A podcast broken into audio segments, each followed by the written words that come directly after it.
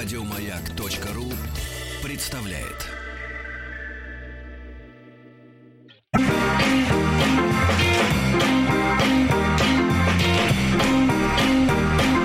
Сергей Стилавин и его друзья на маяке. Дорогие друзья, сегодня у нас среда. Вчера некоторые слушатели, несколько человек сразу спросили. Сергей, Владик, Владик, доброе утро. Доброе утро. Скажите, а завтра будет Ольга слушать эфир или нет? А, на что я ничего не ответил. И вот она, здесь, а, А в серебристых гадских ботах. А какой разрез у. А почему я себя не слышу в наушниках? А вам не Не нужно. нужно, мне себя, не нужно слушать. Между прочим, мужчины череповца мне передали по секрету. Все только радио включают в машине, когда я начинаю говорить.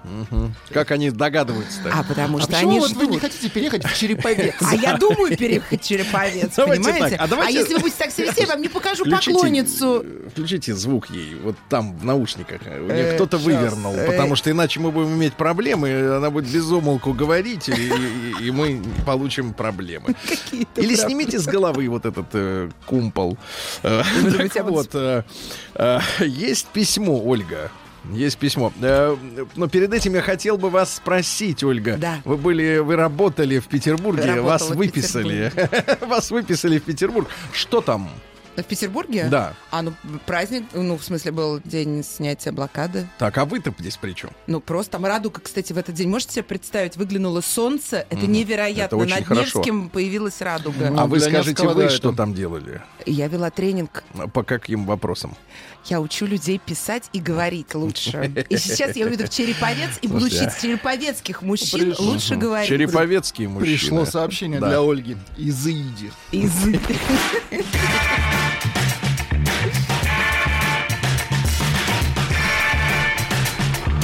Сергей Стилавин друзья. Друзья мои, ну что же, э, Ольга, во-первых, хотел вас э, спросить от имени Натальи Горбачевой. Давайте. Наталья Тоже Горбачева. против меня Она прислала пишет. письмо. Нет, вы, почему у вас такое обостренное чувство, что мир против Так вы вас? все время мне читаете какие-то жуткие письма, где меня... Вы знаете, не что кажется? самое интересное, когда люди Нет. видят меня вживую или мои фотографии, они вообще не понимают, как это возможно.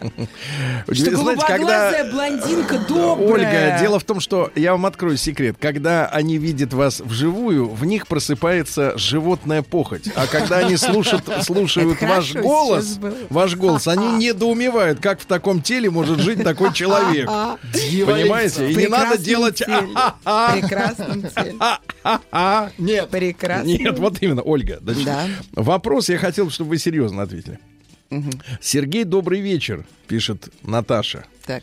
А, просьба рассказать о том, как выглядят нормальные счастливые отношения между мужчиной и женщиной. Что вы, мужчины, цените в нас? И что означают здоровые отношения? А, как вы поняли вот к своим годам, что-то, что мужчины ценят в женщине? Да Какая мне разница, что они ценят? Главное, помните, я всегда говорю, не смотри на реакцию, смотри на эрекцию. Я считаю, что главное, что Так, мужчина Владик, все, давай омбудсмена, запускай шарманку, все, Закончил. достаточно, смотри, давай. Не длинная А история.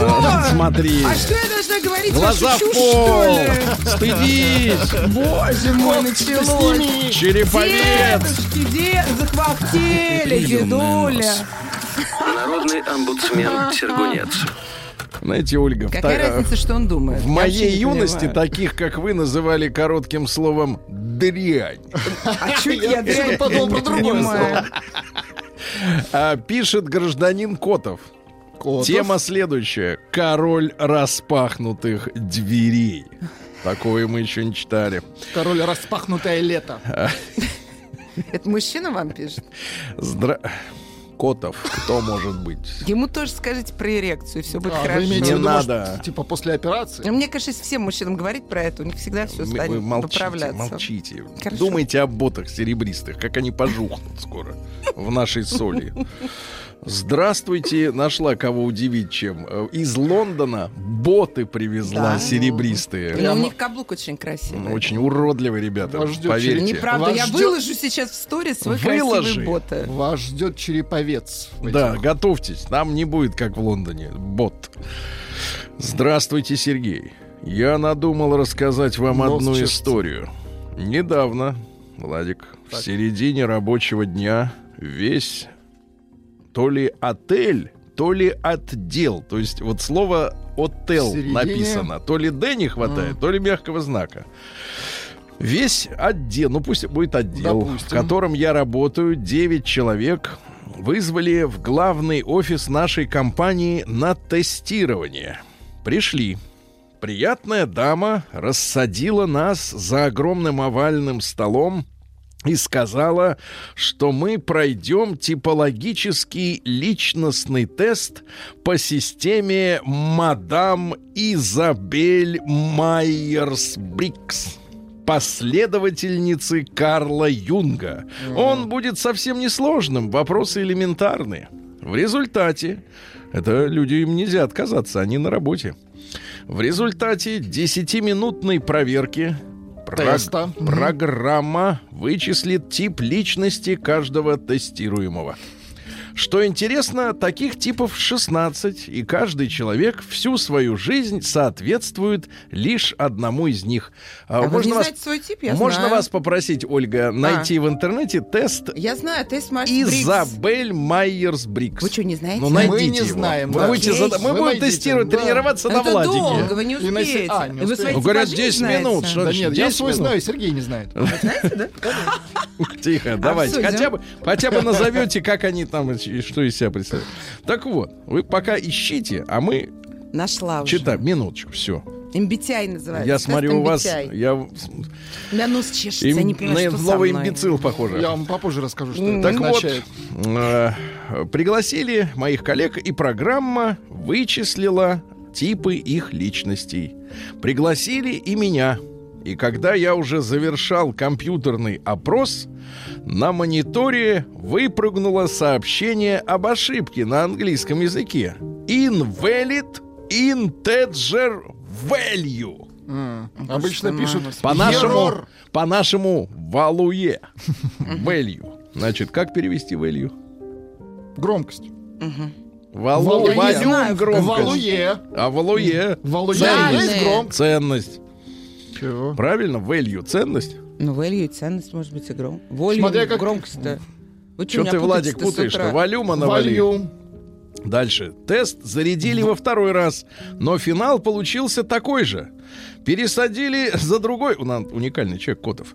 Пересадили за другой компьютер, и там то же самое. Мне сказали, что такое происходит впервые.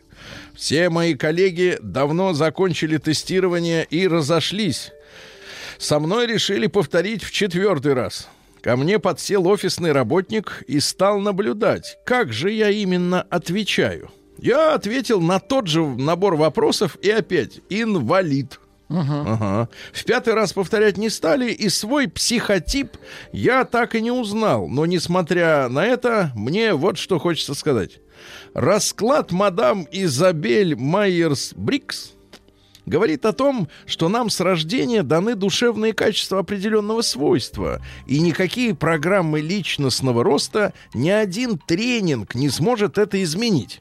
Родион Раскольников не смог стать Наполеоном, хотя это литературный персонаж, но и в реальной жизни можно видеть подобные примеры.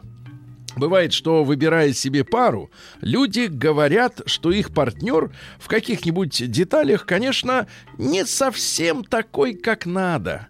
Но это ничего, обстругается. Обстругается. Не обстругается. Так завещали Карл Юнг и, и мадам Изабель Майерс Брикс. И вот еще. Наверное, знающие люди могут определять психотипы и без компьютерной программы. По речи человека или даже по его поведению в самых обычных бытовых ситуациях. Например, как он стряхивает. Или, например, по одежке. Да, по одежке и по Во- э, Волью величина. валью. Или значение. Валью Величина в тип... Да, Валью это я почти... Минуточку. Я почти каждый день посещаю бассейн. Пишет ну, наконец, хоть Котов. что-то интересное. А что втягиваете воздух на вдохе? Ну, как-то я мужчину сразу начала представлять, что-то тут Э, какие-то тесты, тесты. Минуточку. Я почти каждый день посещаю бассейн, и у любого посетителя раздевалки имеется свой характерный стиль пользования туалетной кабинкой. Какая грязь. Каждая из нескольких... У нас стиль тоже есть. У каждого, я бы сказал, больше. У каждого свой почерк. Нет, у каждого свой звук, я бы Нет, добавил нет, звук себя. это ладно, вы у нас Ну, все-таки аудиофил, а я вам У нас скажу... есть иногда бывает- 16 Нет, типов а я человек сортиром. Тихо, наблюдательный. Я вижу почерк. Да, так вот, э, каждая из нескольких кабинок в нашей раздевалке оборудована дверью с задвижкой. Первая категория те, что закрывают дверь и запирают ее на задвижку. Ну, это вполне законно. Вторая закрывают не запирая, открываешь, а там человек.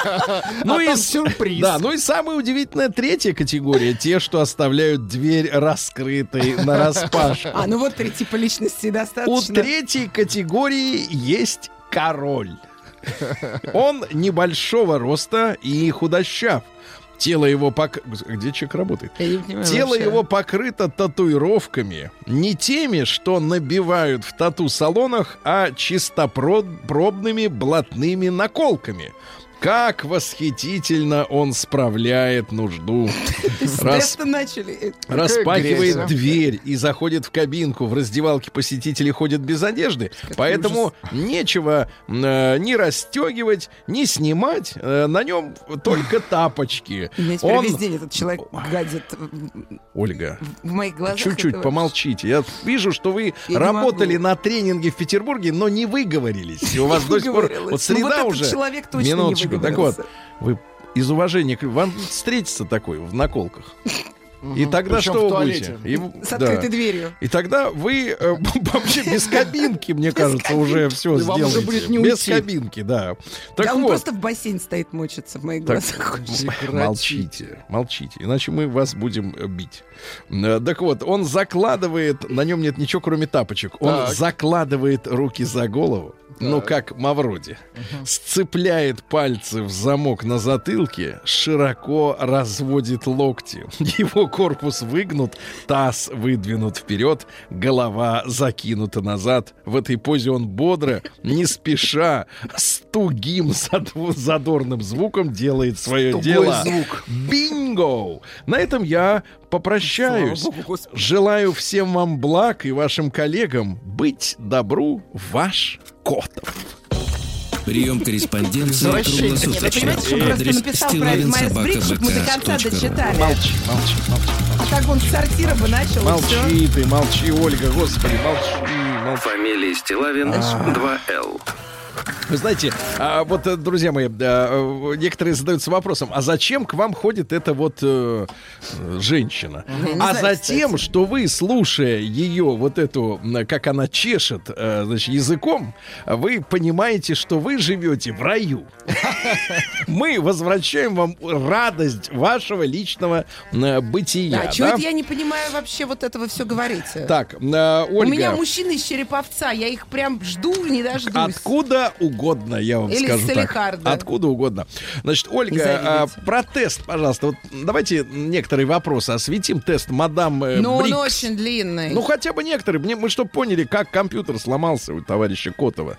Ну, Под- там тест под- на то, вы логик. Смотрите, там все очень просто. Какие Давайте я вам 16 объясню. типов? Давайте, какие 16 типов? Ну, Есть? смотрите, люди делятся по четырем э, разным э, э, Направлениям. группам. Земля, Смотрите, вода, вы- огонь, нет, ветер. Вы либо логик, либо этик, либо интуит, либо сенсорик.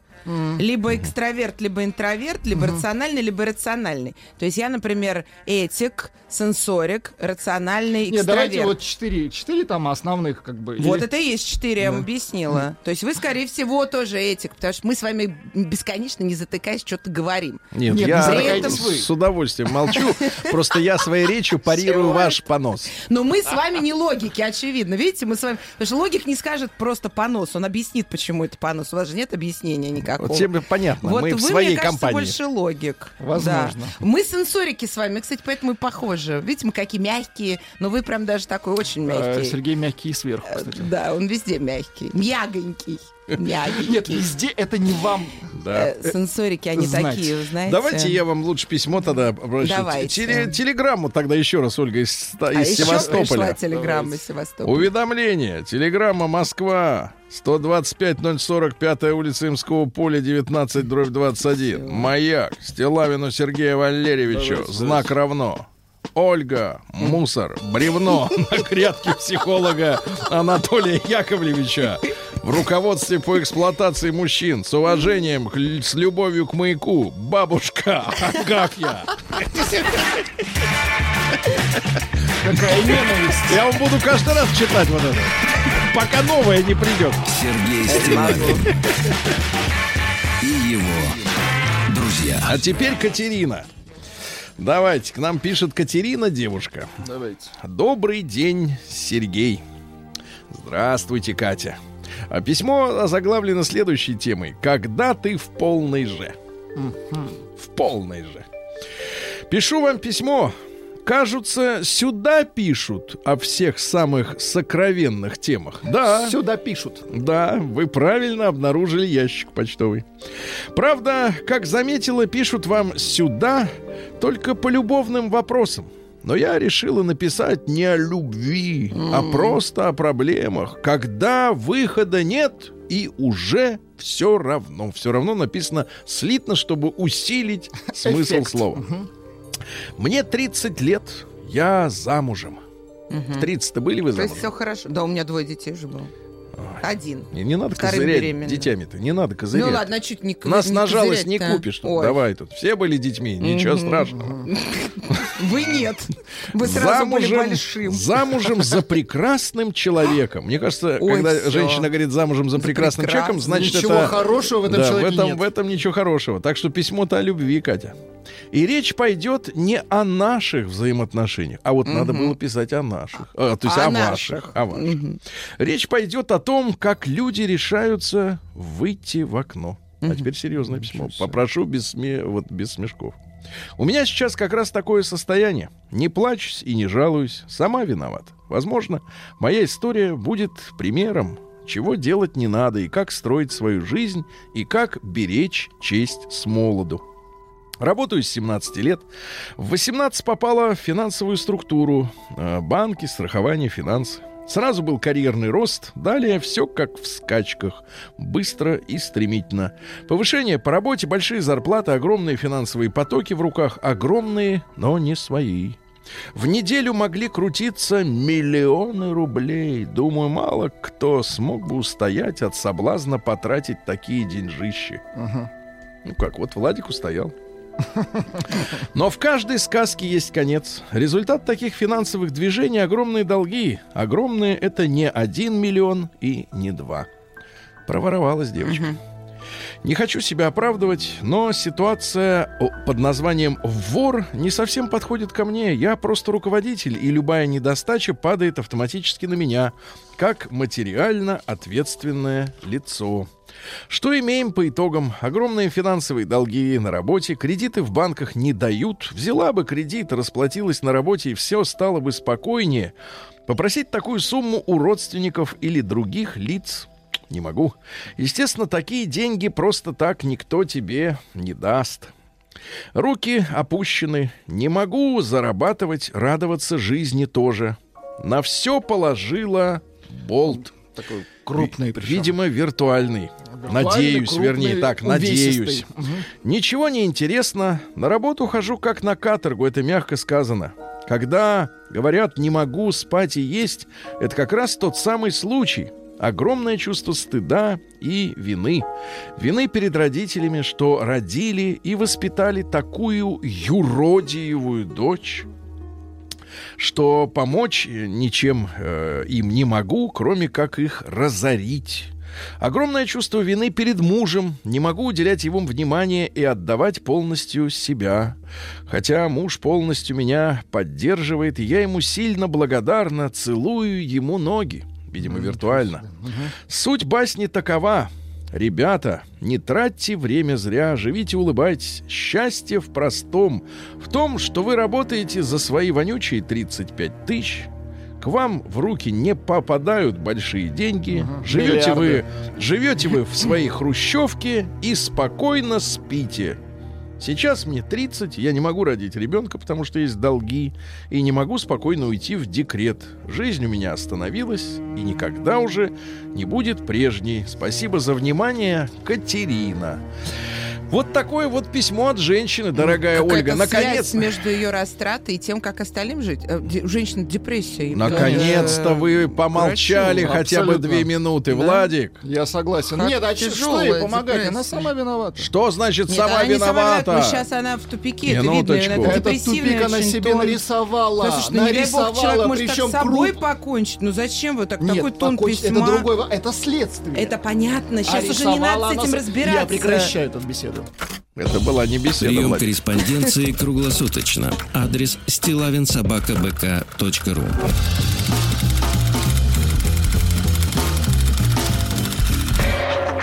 Фамилия Стилавин 2Л. День дяди Бастилии пустую прошел. 80 лет со дня рождения. Ух ты, а ей уж 80. Разный, каждый. Ну что ж, друзья мои, э, сегодня у нас э, 20 февраля. Сегодня вот замечательный праздник. В десятый раз будет отмечать э, человечество. Э, ну, не знаю, поддержал ли этот праздник Организация Объединенных Наций. Тем не менее, Всемирный день социальной справедливости. Ольга, поскольку вы женщина, и в ваших, э, да, ваших э, и, э, сказать, Заметно, да, рассуждениях, да, рассуждениях, да, ну, вы не скрываете, смотрю, да, обшиваете как бы по канту. Ого. Так вот, Ольга, э, вы Ого, скажите, это мужчина вот говорят. в вашем представлении, вот в женском, да, справедливость, это когда как, например? Вот какой, какую ситуацию вы назовете как проявление справедливости? Справедливость, если вот я два года сюда хожу, вы Так, наконец не пойдете ниц на колени и скажете, Оленька, я люблю тебя и Это радио, благодарен смысл невероятно. здесь на колени вставать. Слушайте, а, вы мы, еще... а вы это снимете вы на еще, камеру, а я в своем инстаграме наконец знаете, это размещу. э, гнусные, э, гнусные инсинуации в виде... Нет, в виде... зачем вот мужчину ставить на колени? Нет, нет, Вот погодите, мы- погодите. Я понимаю, женщину. Реализации вашей больной фантазии, которая А, нет, выражена в рекламе Рибака новой. Не дождетесь. кальсон мне протянет. А Кальсоны мы вам протянем. Вот кальсон. Кальсоны. Парашютное кольцо. Дальше. Э, не- серьезный такой день, ребята. Сегодня на Украине отмечают День героев Небесной Сотны, как они говорят. Дело в том, что начались, э, ну сколько это уж лет, пять лет назад уже, пять лет уж прошло.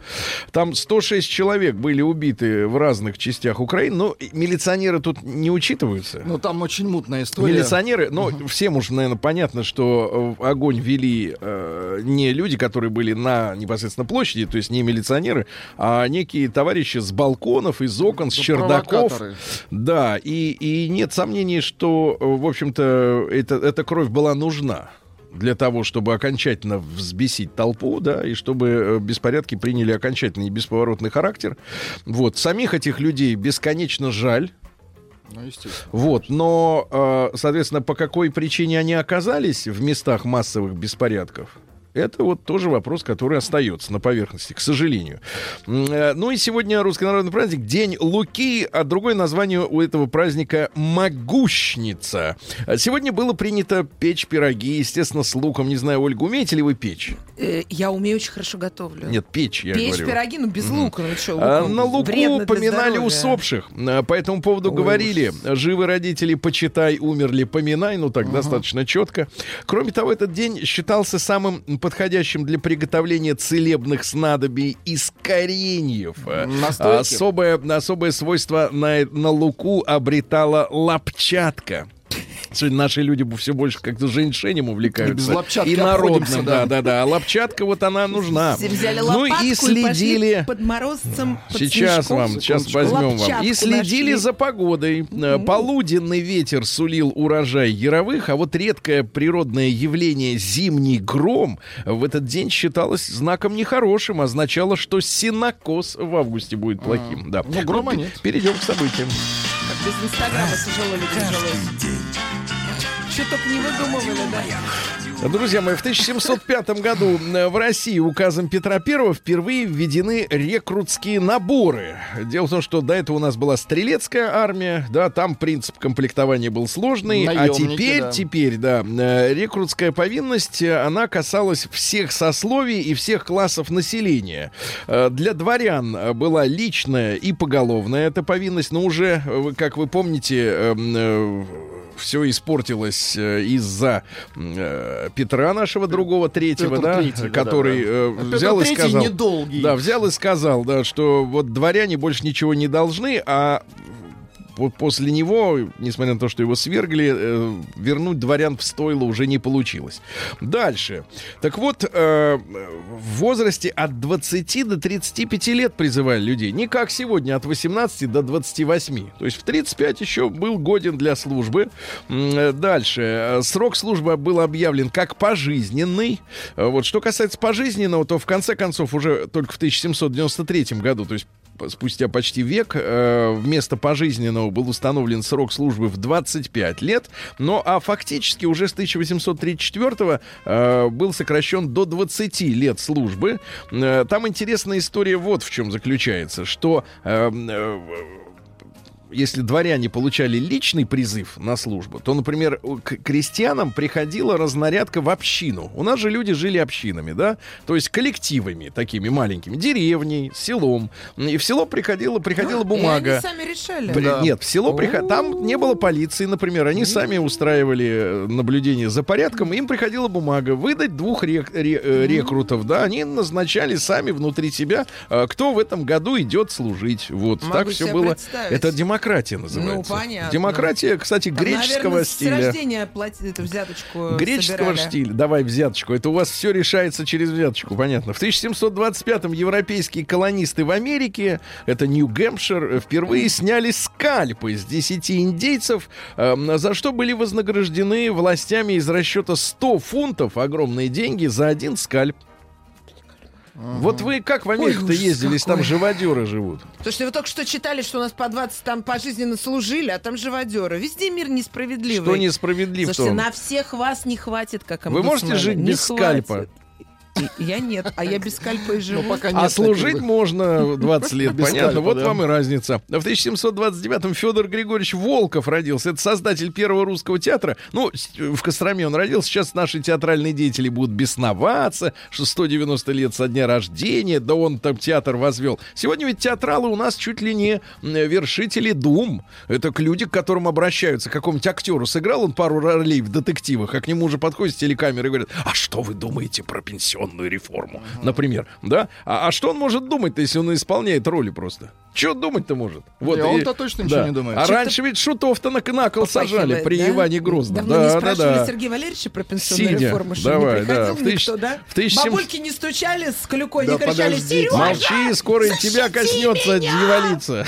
Карл Черни родился. Дайте нам передохнуть. Чех по национальности, а композитор австрийский. Черни. Мгм. Тын-дрын-дрын. Начал с 9 лет работать, отрабатывать хавчик. Я смотрю, не Да, успеваю. с 9 лет, да, да, да. По-быстрому. Торопится, да. А в 1819-м сегодня, ребятушки, важный день. Учредили Санкт-Петербургский государственный университет. 100 лет питерскому э, ЛГУ. Поздравляем. ЛГУ. Поздравляем. Поздравляем с днем рождения, ребята. И всех студентов, и преподавателей. В 1831-м Алексей Александрович Козлов. Это наш философ-идеалист. Философ-идеалист говорит, это человек, который говорит, как надо. Вот. Как надо. Почти как А. Не, он называл- говорит так, как никогда не будет. Да, назвал свою э, систему панпсихизмом. Значит, панпсихизмом. все философское миросозерцание. Миросозерцание это то есть ты э, сидишь смотришь на все, любуешься, вот, и не напрягаешься, да? Так вот, краеугольным понятием в нем является понятие бытия. Да. Ну, когда шезлонг разложите, вот в мае потеплеет, ляжете, сядете, вот, и посмотрите, как Спрашиваю- оно там. Спрашивают, что за произведение Карла Черни. У меня написано трек номер 37. 37-й трек, ребят, переслушайте. он ровно 44 18. секунды. 44 секунды. Да, да, да, можем еще раз послушать. Ну, когда он, видите, все ноты вот в 40 секунд уложил. А вы знаете ноты? Теперь да. Так, Ну достаточно. а, дальше что у нас интересного? А, В 1844-м Петр Александрович Фрезе родился. Это один из основателей российского автомобилестроения. Мужчина прекрасный. Ну вот в Казанской губернии он родился. Окончил Петербургский горный институт. Работал на предприятиях Алтайского горного округа. Ну, а э, затем он э, в 1874-м вышел в отставку, переехал в Петербург и занялся экипажестроением. Он основал собственное предприятие. Это фабрику конных тогда экипажей. Понятно, моторов еще не было. Ну, а затем на основе вот этих вот э, тележек, э, карет и всяких э, амнибусов, да, э, ну вот, он, соответственно, на Всемирной выставке в Чикаго, это в 1893-м, м, продукция его фабрики Фрезе и Неллиса э, была награждена бронзовой медалью и почетным дипломом. И, наконец, через три года вместе с э, инженером Яковлевым они создали первый русский автомобиль. Первый русский автомобиль, да-да-да-да. Потом, смотрите, в 1899-м они приступили к изготовлению первых наших электромобилей. Потому что поначалу автопарк, ну, в сегодняшнем понимании, он был в большей степени электрическим.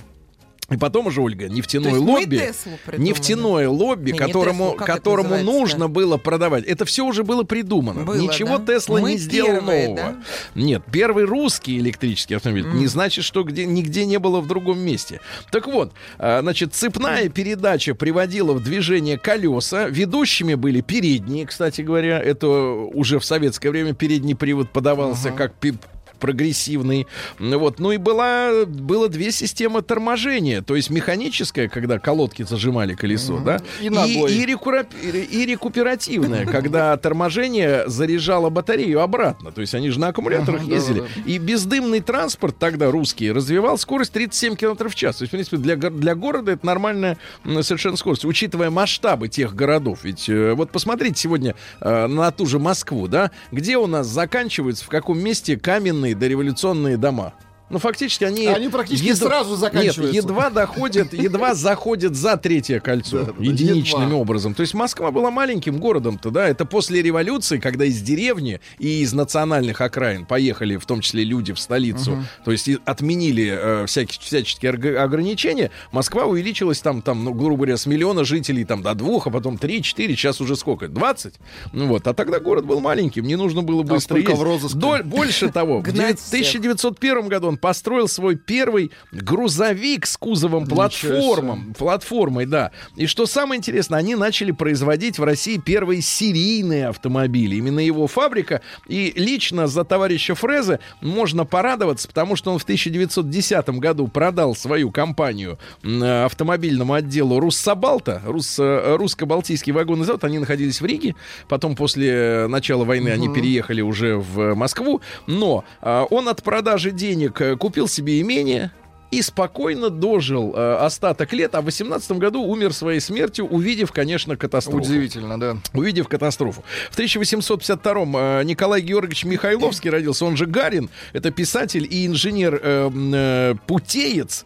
Э, он и- и изыскания делал в отношении великого сибирского пути, ну то есть строили железную дорогу, да. А он э, занимался э, в том числе и основанием города Новосибирска. Это вот такой наш национальный герой, но больше известен как писатель. Ну Вот он купил за 75 тысяч рублей вот на тему, э, как сколько стоили те деньги русские, да, дореволюц- дореволюционные. В конце, э, вернее, в середине 80-х годов 19 века за 75 тысяч рублей он купил имение Гундуровку в Самарской губернии. Ну, то есть это э, много земли, Это хороший много дом, крестьян, да. хороший дом. Нет, тогда уже не было Уже не крепостного было, да. права. Ну, конечно, 1883. А, вот, ну и, соответственно, потом начал пописывать, пописывать, да, ну вот, и на железной дороге. А потом он вступил в, э, так сказать, э, в тесное сотрудничество с крестьянами, и фактически от Гарина э, началась история с народниками, когда люди ходили в народ и возбуждали в крестьянах недовольство своей жизнью. А крестьянин что? А он доволен своей жизнью. У него кислая капуста, у него, извините меня, яйца свои, Яйца А Он свои, вообще да, писал любого после. Лондона, что старый буржуазный строй отживает. И нигде это умирание, разложение заново так не чувствуется, как в Париже. Все. Русофил был, да? Минуточку. Как в вы? 1886-м Бела Кун родился, венгерский коммунист. Ну, вы знаете, что он попал в плен, он э, воевал на стороне Австро-Венгрии, попал в плен, у нас перекрасился, стал революционером, участвовал в расстрелах массовых офицеров в Крыму. Вот, ну, а закончил, как вы знаете, Владик, э, естественно, в 1936 году. А, в 36-м даже В пораньше. 36-м да, арестовали, а в немножко. 37-м, соответственно, уже и расстреляли. Как говорится, была такая премия за все хорошее. День взятия Бастилии пустую прошел. 80 лет со дня рождения. Ух ты, а ей уж 80. Разный, Ну что же, э, друзья мои, сегодня 20 уже февраля, а в 1894 родился Курт Пол Рихтер. Это американский биолог, который придумал, ну то есть он ее нигде не взял, а из головы своей придумал так называемую концепцию биологических часов и биоритмов в организме человека. То есть в это все сразу поверили, начали кивать бошками. Да, да, да, точно, Ну, я, биологически. кстати, согласен. Особенно те, которые не могут никак с утра проснуться, как наш Виталий Викторович из спортивного отдела. Да, они сразу, да, да, вы мы не можем встаете? проснуться. Если ночь должен спать, день вставай. Если надо идти на 4 работу, утра. значит надо, ясно? Не, значит, да? встала, Это пошла. вы сейчас про военных говорите. Если а надо, я как то на надо. войне. У нас идет информационная война с- со стратегическим противником. Вот и все. И надо вст- вставать. Есть у нас форма для него. Есть Форма, форма, у него вот она, вот она, называется Хенли. Дальше. В 1905 году э, Тимофей Павлович Лебешев, наш кинооператор, такие фильмы, как «Девчата», э, «Щит и меч», «Девушка с характером». Ясно? Вот. прекрасный фильм. Отец А, Павла Лепешева. Да, в между прочим. 1909 году, между прочим, да, Владимир Степанович Шпак, это наш химик-технолог, один из разработчиков да, ракетного топлива. Ведь у топлива какая проблема? Там наверху нет кислорода, оно, а гореть-то должно.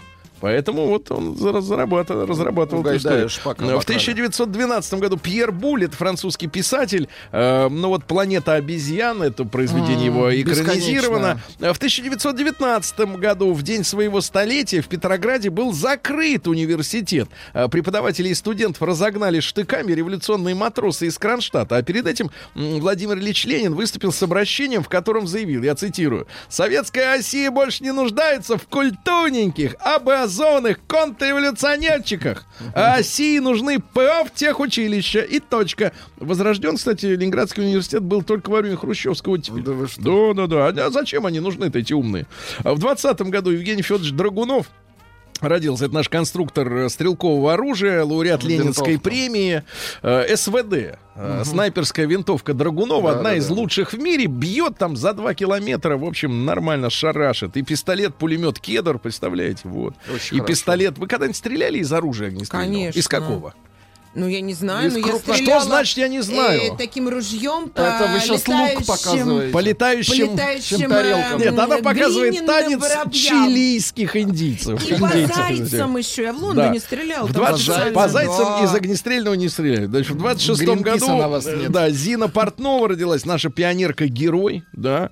А в городе Ленинграде она работ... э, родилась в семье рабочего. Она приехала на школьные каникулы э, в Витебскую область своей бабушке. А тут фашисты, линия фронта переместилась, она оказалась э, за чертой э, линии фронта, да, но она вступила в подпольную организацию «Юные мстители», э, вот, э, и с августа 43-го, то есть она долго воевала, м, разведчик партизанского отряда имени Ворошилова, но в декабре 43-го она, возвращаясь с задания, э, э, должны быть, э, были выяснены причины провала организации э, в соседней деревне, вот, э, ее схватили э, немцы, и на допросе в гестапо, в гестапо она выхватила пистолет следователя, застрелила его, еще двух гитлеровцев, попыталась сбежать и после пыток расстреляна в тюрьме города Полоцка, то есть настоящая героиня. Обалдеть.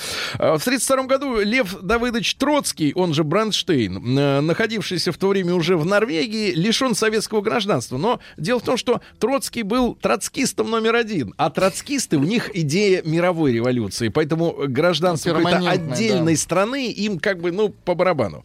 А, В тот же день, кстати, утверждают, что сегодня в Америке вот э, те, которые в демократической партии, это троцкисты, ну, идеологические. Вот для них вот границ нет, ну, чужих нет границ, А что имеется в плохого в Троцком? В Троцком то, что он сволочь. А Плохо. кто не сволочь? Давайте уже поговорим, кто Владик, тогда а что ты молчишь? скажи, кто не сволочь, Ну, мы знаем все. Мы Тишина, знаем все, кто не сволочь. очень мало, кто не сволочь. Дальше. В добавлю. 1932 году сегодня состоялось заседание тройки ОГПУ э, по Уралу и решили судьбу Трофима Морозова. Э. Трофим Морозов э, был председателем Герасимовского сельсовета Свердловской области и продавал за деньги и за продукты справки о бедняцком положении, чтобы помочь кулакам оставаться э, у себя в хозяйствах. Ну, то есть он приносит справку, я бедняк, а вовсе не кулак, да? Ну и, соответственно, его сдал как раз сын-то, этот Павлик Морозов. Это Отсюда вот эта вообще. история, да. Ну, история достаточно мутная. Кто там э, непосредственно топором бил мальчика в лесу, непонятно, да. да. В 1937 году американский Авиаинженер Волде Уотерман э, завершил создание первого автомобиля, который умел летать. Это, условно говоря, самолет с колесами. Крылья складывались под брюхо, и он мог еще и ездить. Кстати, в воздухе он развивал скорость порядка там 160 километров в час. Ну, это так, как вертолет примерно, чуть даже медленнее. А на дороге около сотни. То есть вот такой вот машина. А, Вадим Валентинович Алисов в 41 году кинооператор и вокзал для двоих, и жестокий романс, и забытая мелодия для флейты. Рязановский. Да, Патрисия Хёрст в 54 году наследница американского газетного магната, которую, которую похитили леворадикалы, ну, то есть террористы э, с э, коммунистическими как бы убеждениями. В 74 году ее похитили, ей было 20 лет. Ее на протяжении трех недель держали в шкафу в запертом, где она под себя ходила, ничего не давали есть, пить. А, И, и у нее развился стокгольмский синдром. Она даже участвовала в грабежах вместе с этими бандитами, которые сломали ее психику. Ее даже посадили. И потом лично Рейган ее... Нет, Клинтон ее помиловал э, после того, как она вышла из тюрьмы. То есть история то есть, э, таких сегодняшних дней. В 62 году первый американец облетел Землю наконец на космическом корабле. Был это Джон Гленн. Э, Он летал в э, скафандре В из капсуле. фольги. Летал, да. Ян Браун в 63-м, британский музыкант, лидер Stone Roses. Ну, это модники такие были. Пусть поиграет, да. Говорят, что Брауна уважают э, преступные группировки Манчестера. Ему постоянно предлагают бесплатные наркотики, автоматы. Какой подлец. Однажды даже пытались подарить ему танк, потому что, говорят, он близок к народу. То есть народный артист Британской Ну-ка. Федерации. Это вот музыка, реально. Слушает это, да? Вот, ну и э, его посадили однажды в тюрягу за наркотики, вот, и он там притворился Наркоман. мусульманином, чтобы получать курицу. Притворился Притворился, мусульманином. да, притворился, да. На- Наталья Гулькина сегодня также родилась. что? Ну, есть такая. Ой, Ну что, ой, ну что это за песня? А вот хорошая, песни да. были, Синди Кроуфорд сегодня родилась. И, конечно, Курта Кобейна мы тоже вспоминаем добрым словом. А, цитата из Курта. «Никто не умрет девственником, жизнь поимеет всех». Но Где-то в одном месте В наврали, одном Владик. месте наврали. Ленинградский универ Ленин не распускал. Не Не распускал. распускал. Ай-яй-яй, Владимир, распускал, Владимир а Ильич. универ нет.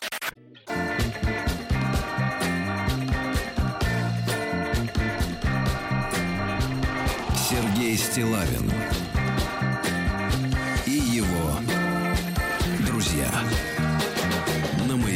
Ну что же, э, сегодня с нами Ольга Дори. Она получает советы от слушателей и сама раздает их э, им э, Направо щедрой, э, щедрой рукой. Вы знаете, Ольга побывала в Риме. Там она наслаждалась эм, э, гееобразными полицейскими. Вот. А на самом деле Ольгу ждут э, в Омске. То есть Ольгу красивые ждут. подкачанные мужчины. Ждут да. в Омске. Мгм. Там с вами Завидуете. Пообщаются люди, а Ой, да-да-да, я же раз что-то плохое про Омск сказала, я помню. Минуточку. Минуточку. Новости региона 55. Ну что же, э, омские школы и культурные учреждения изношены на 60%. Культурой и учебой изношены. Изношено. Мгм. Да, дальше. А мечей призывают опасаться смертоносных комариков. Они будут жалить Да и ладно, холодрыга. да, гибель. Дальше. Как выжить в Омске? В Омске деревья будут пичкать гормонами роста, чтобы выше, выше росли. это Да, да, да. хорошо, Почти каждый третий амич уже пенсионер. Вот, представляешь, и вот меньше всего мне него пенсионная реформа касается Омска. А дальше. А, мечам напомнили, что каждый выход на лед Иртыша обойдется в тысячу рублей. Это штраф э, за то, чтобы... За нарушение. Ну, не проломил с собой. Не да. тянуть их потом, да? Но если выжили, то тысяча А вот рублей. прекрасное сообщение, посмотрите. Амичка нашла своего мужчину в кровати у общей знакомой. От обиды она схватилась за нож, затем ударила мужчину поленом и сбежала из дома вместе с его любовницей. Да, а, ну что же, э, друзья мои, э, посмотрите-ка, э, товарищ нашел э, в Омске в шоколаде чей-то гнилой зуб. А, чуть не сломал свой родной. Это ему протез приехал в шоколаде, да-да-да. Итальянские ногти нашел. Дальше, дальше. Ну и а, самые главные сообщения из Омска. А, а мечи будут ходить в городские парки по карточкам. Нет карточки. Не идешь в Хорошо, парк, не. А идешь в что парк. Чужие здесь не ходят. дальше, смотрите, Владик. Экзамен надо сдать на знание парка. Омские Так. верблюды Миша и Катя Класс. после неуб- неудачной попытки романа решили остаться друзьями. Они сами решили. Ну и, наконец, просто хорошее сообщение. Оно одно сегодня из Омска, но оно хорошее. А мечи обеспечены яйцами на 100%. Прекрасно. Без яиц нет. Куриными? Сергей Стилавин и его друзья. На маяке. Так, ну давайте начнем с самого тревожного известия на данный Давайте. момент э, из приличных. Э, В Москве ограничат продажу алкоголя на 8 марта. Наконец-то. Ну как? Это- Погодите, а Наконец-то а как они взглянут на нас трезвыми глазами. Кстати, Какой, факт, что- Ольга, быстренько залезьте в многих себе это- в телефон и скажите, какой это день недели? 8 марта. марта. Давайте быстро. Так вот, э, Пятница? э, департамент Пятница, э, да. по борьбе с коррупцией заявила, что вот э, товары вблизи общественных гуляний будут исключены алкогольного содержания из Стоп, списка. алкаши. Бедные парни. Какой день? Пятница. Пятница. Как в пятницу да. Как Дальше. А вот еще хуже сообщение. Давайте. В Совете Федерации, там люди образованные, умные, хорошие, предложили ограничить работу крупных супермаркетов в выходные. Наконец-то! Кто этот умный человек? Дайте Это поклонимся Алексей ему. Кондратьев. Алексей Кондратьев.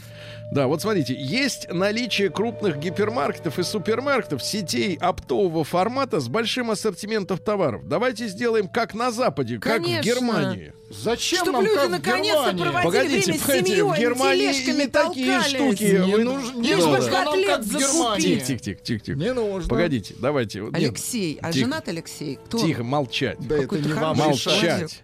Дальше. Тысячи российских школьников и студентов сходят э, в армию на денек. Такой вот э, проект Это в преддверии. Кто это В преддверии Дня защитника Отечества школьники посмотрят, кто? как выглядит... Фамилию Мол- этого человека. Молчите, молчите. Ага, Тоже Алексей пускай будет. Дальше. Э, Депутат Я попросил... своего сына не отдам. Депутат, мы у вас Отдадите. его заберем, а вас лишим материнства и детства лишим. Депутат попросил министра просвещения, заме- вот из-за таких мамаш и гибнут страны. Депутат э, попросил министра просвещения, это у нас в стране, а депутат из Ленинградской области, из местного заксобрания, заменить учебники на компьютерные игры, чтобы детишки лучше усваивали. Да, класс. Наш Дюк Нуким идет, Да. и вместо того, чтобы убивать монстров, убивает Троцкого, например, этого Правильно, Гитлера. вот это Гитлера, Хорошо, идея. хорошо, да, еще это моя уже человек. идея, моя идея про Гитлера. Да, папаршу в титрах указать. Дальше. Певец Витас заявил, что его голос лечит все болезни, кроме импотенции. Ну, наконец-то, да. Ну, э, Заявил. тогда придется попить таблеточек, конечно, да. Ну и пару сообщений. Во-первых, россияне начали, э, стали чаще менять свои имена. Имена менять, не фамилии, имена. Если в 2011 году таких было 74 тысячи человек, 2001, то в 2018 уже 87 тысяч имена заменили. В плюс идем, Да, хорошо. да, да. Ну и наконец, э, нака- вот не можешь, например, друга найти в соцсетях. Имя поменял. Все, нет человека, да, и Или налогов по- нет. или пол. Да. И наконец стало известно, сколько путешественников которые пользуются РЖД, никогда не посещали вагона ресторана. С собой кура в этом в, Да как в класс. фольге, правильно? Я- яйки. Яйки, это, обязательно чесночок там и водочка, конечно. Да. Так И вот носки сколько- греязные обязательно. Так вот, Да почему да почему грязные? Ну, С кем вы ездите? Если водка, значит грязные носки. А как щас- я давно не ездила. Ольга, а мне кажется, вы ездите в животноводческом вагоне обычно. Вот, такие, как вы. Ну и, наконец, Скотопрогон. 55% ни разу в жизни не были в вагоне Вы в этом ресторана. были? А вы были? А вы В были? ресторане был? Да, я, вот я там и ездили. Я был в Я 17 только там и году. езжу, кстати. И жизнь. Молчать, демоница. Значит, смотрите, э, французские ученые выяснили, о чем люди обычно говорят во время сна. Оказалось, э, что чаще всего они матерятся, высказываются негативно и говорят нет. Вот, это чаще всего. Дальше, из хороших сообщений. Все-таки наука, она, конечно, во многом заблуждается. Вот тут недавно тоже сообщение было, э, сегодня пришло утром, что, значит, научные круги обвинили YouTube э, в том, что он является главным рассадником э, якобы лжеучения о плоской земле. Якобы. Что там и Да. такое Так вот есть? докажите, конечно. что она не плоская. Ну, Где а у вас что, на трех да, китах? научные методы-то где ваши? Давайте да. поспорим. Дело в том, что многие научные знания, они звучат безапелляционно. И в Конечно. школе за неправильный ответ или, например, за протест школьника человеку ставят двойку. А ты докажи, что она круглая. Давай, докажи, где у тебя доказательства? Что с ним сегодня? Дальше. Ну, смотрите, хорошая новость. серьезно. Хорошая новость. Австралийского робота-фермера научили искать и уничтожать сорняки. Наконец-то. А он там ползает, нагиб- нагинается, правильно? Да, и выдергивает. Выдергивает, А, да. Выяснили месяц года, в котором рождаются гении. Вот вы И как когда? думаете, самые, вот давайте, Апрель. речь идет о мужчинах. Э, у вас был мужчина-гений? Конечно. И не один, я Не- не понимаю, раз. судя Еще по вам. один армянин гений. Да, да, да.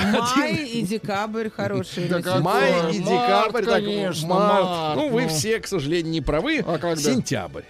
Сентябрь. Да, ну, Вот девы так. скучные, Третье, мужики. 3 сентября. Это они очень мужчин. скучные, они обстоятельные. Они скучные. Обстоятельные. Тостеры опасны для здоровья. Говорят, что прожаренный до коричневого цвета тост, ну, то есть хлеба кусок, да, Конечно, может быть токсичным настолько же, насколько выхлопные газы на Ну, это автотрассе. кусок угля, Да, конечно. ну и наконец ученые выяснили, зачем человеку необходимо чувство стыда. Вот Ольга, некоторые наши слушатели, вернее большинство, думают, что Вам это принципе, чувство у не вас присуще. нет чувства, нет у вас у нет. А да. на самом деле, вот смотрите, как боль э, нужна для того, чтобы наносить меньше вреда собственным тканям, да, так и функция студ- стыда заключается в том, это и в Калифорнийском университете выяснили, в том, чтобы не дать нам испортить социальные отношения и налаживать их. вот Очень так хорошо. вот. А у кого нет стыда, тот изгой. А, вон из студии. Вон из страны.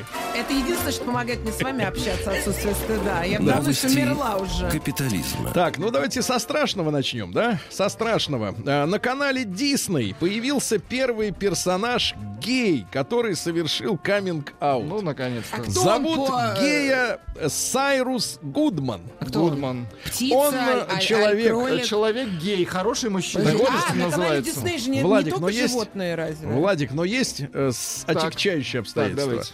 Каминг-аут произошел во время ритуального еврейского обеда.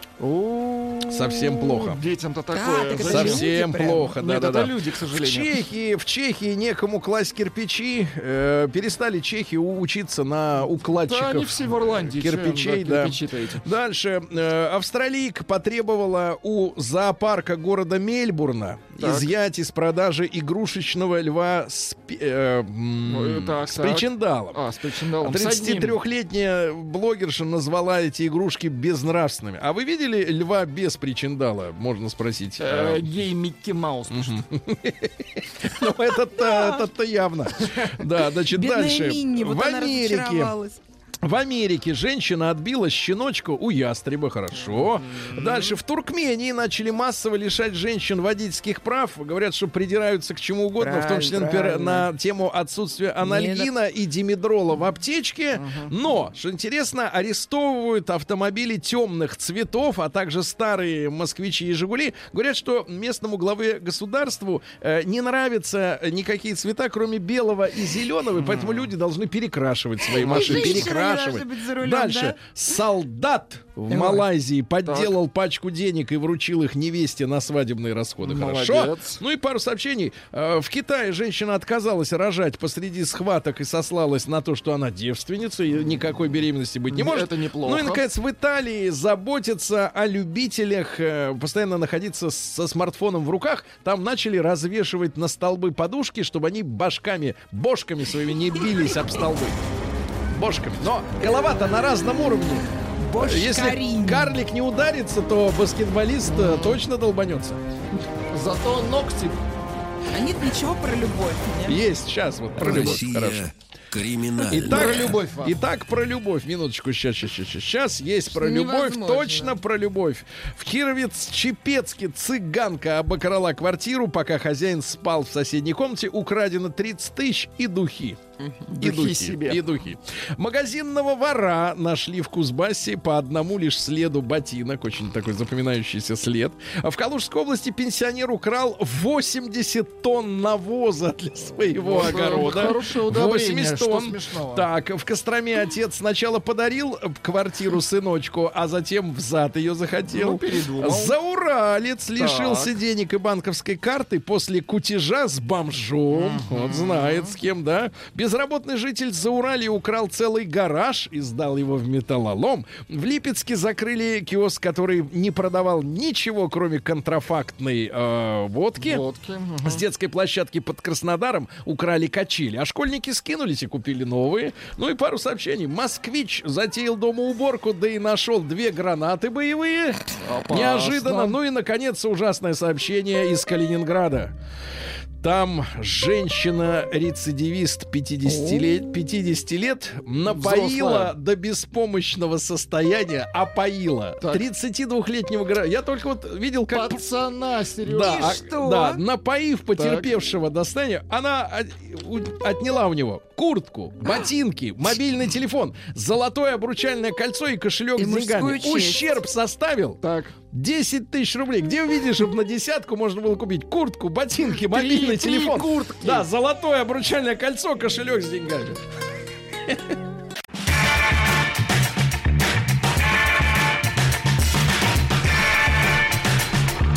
Сергей Стилавин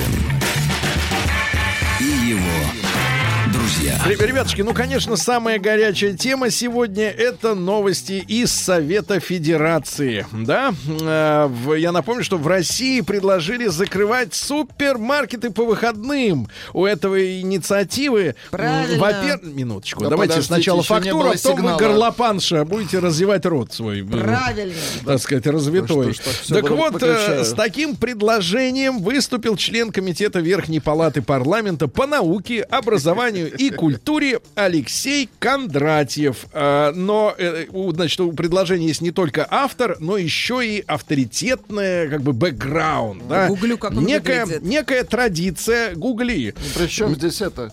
Неважно, как он выглядит. Главное, что человек по выходным отдыхает. Значит, не ходит в магазин. Э, Так вот, э, процитирую Алексея. Значит, есть наличие крупных гипермаркетов и супермаркетов. Э, Вот, давайте сделаем как на Западе, как, например, в Германии. Ни. Ну, к сожалению, новостное агентство, вот и- известие в частности, не приводит мотивацию. Ну, ладно, там как в Германии. Почему у нас Ну, плю- плю- в чем плюс? да, дело в том, что крупные сети в западных странах закрываются по пятницам э, в 8 вечера, там история такая, и остаются фактически закрытыми до утра понедельника. Но это не совсем так, это лукавство, но на самом деле, вот э, если честно говорить, да, про ту же Германию и вообще про Западную Европу, да, воскресенье это вообще э, ничего ты ни- день. нигде ничего не купишь. Да. Воскресенье и суббота Потому что они... люди отдыхать должны. Тихо, отдыхать должны. А но не продавать вам на кассе черт что. Пусть отдыхают по понедельникам, когда никого нет там. Ага. Так вот, ребятушки, а Чё в они субботу они вас? работают до, до обеда, до 4 часов дня примерно. И вот э, все туристы, которые были, бывали в, именно в Европе, не в Турции на массаже, а, как вы, а, Ольга, а в Европе, да, и все понимают, что в выходной, к сожалению, там очень плохо с э, сервисом. С сервисом очень плохо. Значит, ребята, это новость дня. Э, я предлагаю, во-первых, голосование устроить. Э, М1 на номер 5533. Вы таритесь. Ну, вот Рустам на, на базар за На зеленью ходит. рынок, да. счастливый. Я однажды его в метро отвез, так он плевался там, говорит, говорит, не могу больше там. Там Ему нет. душно стало, да. Так вот, М1 на номер 5533. Вы в основном закупаетесь именно на выходных. У вас выходные. просто нет больше времени. На буднях вы работаете до 9, там, э, только А домой. у с детьми. кассиров есть Да время не вас агакайте вы, обслуживать. да, Да не дакай сюда, давай. Между прочим, Алексей... Выключи ее, правильно, все. Так вот, друзья мои, э, М1 на номер 5533. Вы за- закупаетесь продуктами питания в основном э, по выходным. М2. э, Есть возможность у вас э, делать это, например, в пятницу или в любой другой день недели, да? Ну и большой разговор действительно об этом. И о кассирах замолвите доброе слово. И вообще, плюс 7967 103 5533. Как вам эта идея прикрыть э, магазины? Кстати, избавить россиян от шопинга. Пусть лучше с детьми это, на качалке по- покатаются. Алексей, правильно? между прочим, полковник, он знает, о чем говорит. Я же вас выключил.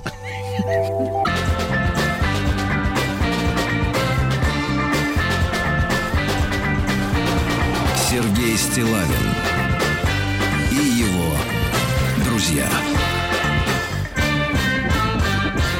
Ну что, друзья мои, э, итак, э, предложение пришло из Совета Федерации, но это как бы так реплика пока, это же даже не законодательная инициатива. Предложение э, в- э, формулируется следующим образом.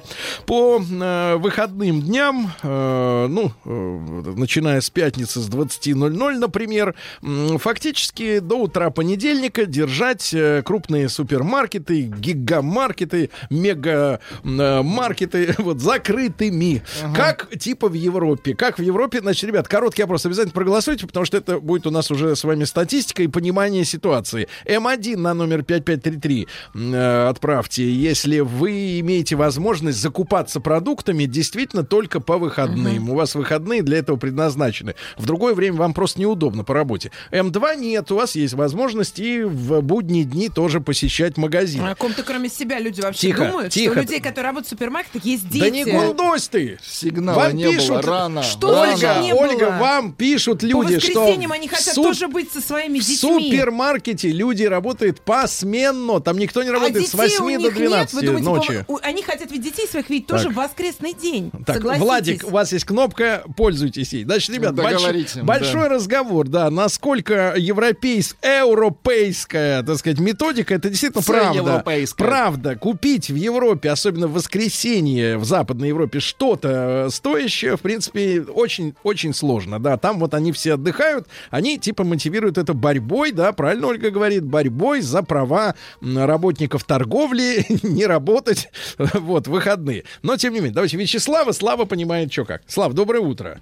Доброе утро. Э, Да, Слав, ну давайте посмотрим. Вы э, по магазинам вообще, наверное, не ходите, да, по продуктовым? Понедельник, пятница. Понедельник с целью обеспечения холодильника городского, по пятницам с целью обеспечения холодильника дачного. Ну, потому что над вами нет человека, который скажет, Слава, сидеть на работе, правильно?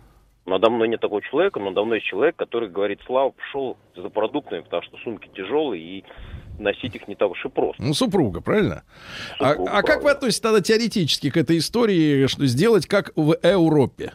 Не, ну это полная фигня. Во-первых, ну, странно, что, может, я не обращал внимания, я не видел, что гигамаркеты закрыты в Европе, что нельзя там шопинг осуществить. Потому что там все это же за городом, там нету внутри города Ашанов. Это уж точно, в Париже, например. Но при э, права продавцов это смех, да и только. Как бы это делается для того, чтобы э, работали всякие маленькие магазинчики провинциально, вот с этой точки зрения я понимаю эту инициативу. А с точки зрения того, что продавцы должны отдыхать, все правильно, как вы говорите, все продавцы работают 3-2, 4-1, 4-2. Никто не работает им привязанно к субботам-воскресеньям.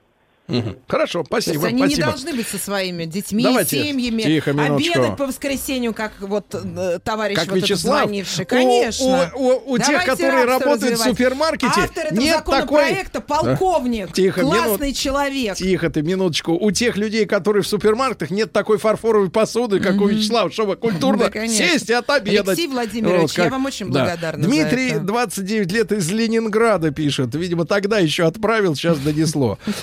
А, закупаюсь обычно ночью, когда нет людей, на две недели вперед. На Всегда думал, а недели. почему не вынести все крупные сетевые магазины за город? Хочешь затариться на неделю вперед, съезди в гипер с большой парковкой без...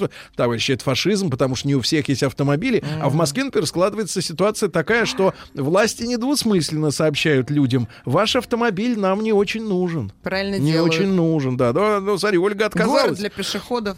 Да, они работают одно воскресенье в месяц. Угомоните Дори. Вот. Да-да-да. Работаю два через два. Нет Ага. продуктов, зашел купил. Не трачу время на походы в выходные. Тема ни о чем. Отключаюсь, Антон Новокузнецк. Пока, Антон. Антон, пока. А, а, да, прожевывай тщательнее. А как же работники метро? Требуют закрывать метро на выходные, они тоже хотят быть с детьми. Так. Андрей, давайте из Питера, 46 лет. Ну, Андрюш, доброе утро. Да. Сергей, доброе утро. Привет всем. Да, пожалуйста. Ну, и с А. точки зрения работников, которые хотят обедать, как Вячеслав по воскресеньям и прочее.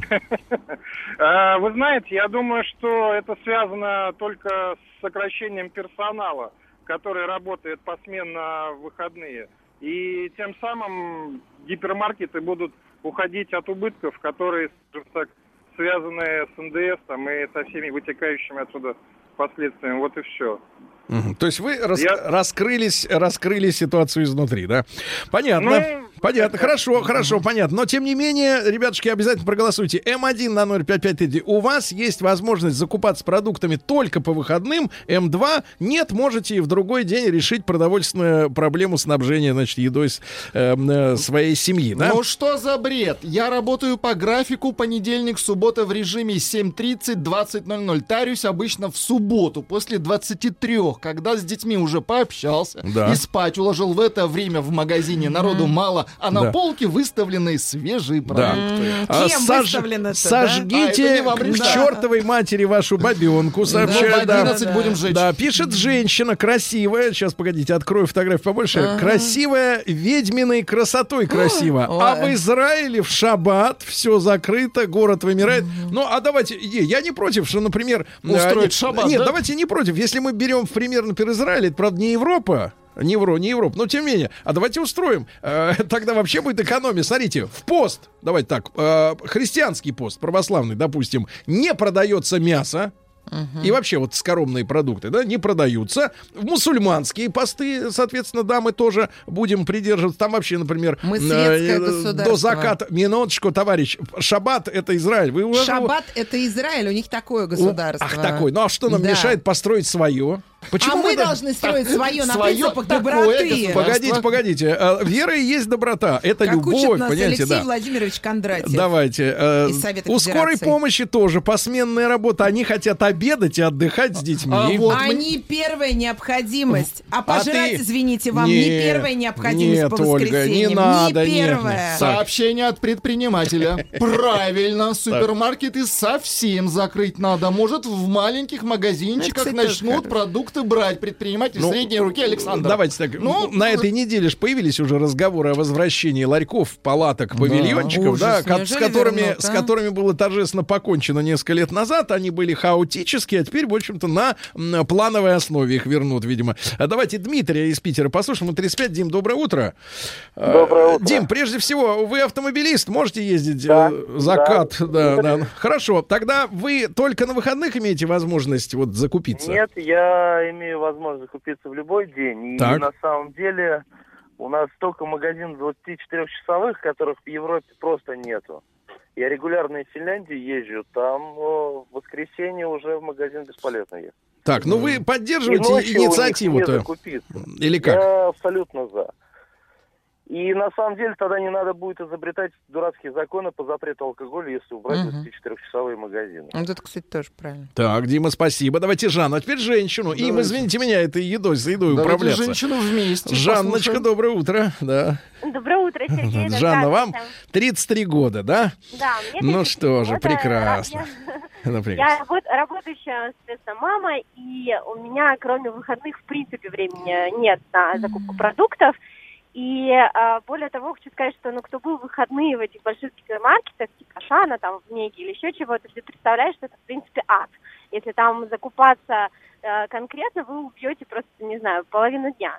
Поэтому а, ночное время, оно прекрасное для этих дел. И более того, вот э, Ольга возмущается, что там не видят а, люди семей. Да а, света хочу белого не видят, с утра до ночи не сидят. видят, конечно. Во-первых, ночные часы оплачиваются получше, поинтереснее, это выбор людей. А, они согласны на это, потому что просто как бы больше денег. А второй момент это то, что там вы видели, сколько ночью работает людей? Да там, дай бог, один-два кассира, и может быть еще пару человек в зале.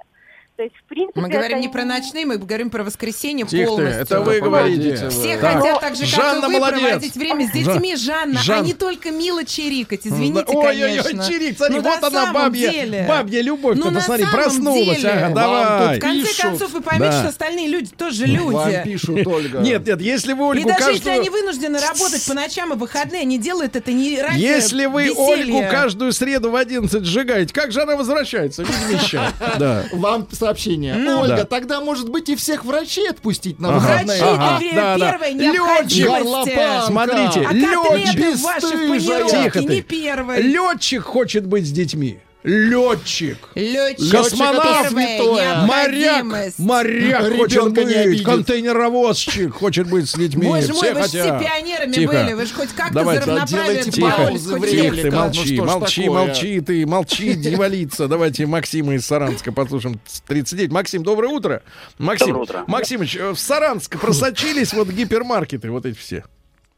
Да, с трудом, но просочились. С трудом, но э, просочились. Круглосуточный магазин рядом, э, супермаркеты затариваюсь э, с удовольствием вечером или даже поздно вечером. Ну а как вам сама инициатива? Она изменит ситуацию с досугом граждан? Она крепкая? Нет, нет, она не изменит ничего абсолютно. И тут уже прозвучали правильные выражения по поводу там врачей. И если Ольга говорит, что это необходимость, хорошо, я тогда скажу про любую пищевое, пищевое предприятие, которое работает посменно. Тогда давайте подумаем об их работниках тоже. Они пускай не работают в субботу воскресенье, Ольга Дори в понедельник и во вторник не сможет выпить э, кисломолочных напитков, любых молочных продуктов. Так, так, так. Хорошо, которые- хорошо, мужчина. Да, кстати, Хорошо. давайте побольше о них Ребят, думать. Почему да, бы и нет? ребята, еще раз напомню, что поступило предложение, поступило предложение из Совет Федерации э, по выходным закрывать гипермаркеты, супермаркеты. Но обоснования нет, к сожалению, у известий, ну, в их краткой такой вот этой новостной э, заметочке. Но, тем не менее, мы можем додумать, из, Люди из чем это связано. заняты, отвечаю Э, Ребят, вам, значит, Алексей смотрите, смотрите, э, давайте еще на обед закрывать всю торговлю по будням. Они что, не люди? Даешь Обедать Советский Союз. Обедать класс. будут с 12 до 14. Кстати говоря, в той же Европе даже в будний день, ну, невозможно поесть нормально, начиная, наверное, с полудня Они и до. 5. Они Да. тоже закрыты все. Они говорят, что у нас нет посетителей. Я Нет, посетитель, повар они закрыты. уходит. Пишет Они зак- девушка Юля, я работаю 11 часов, 6 дней в неделю. Могу закупаться только в выходные. Что делать? ей? Так, По доброе утро, заказываем. пишет женщина красивая. Я категорически против. График плотный, подчас только ночью и в выходные.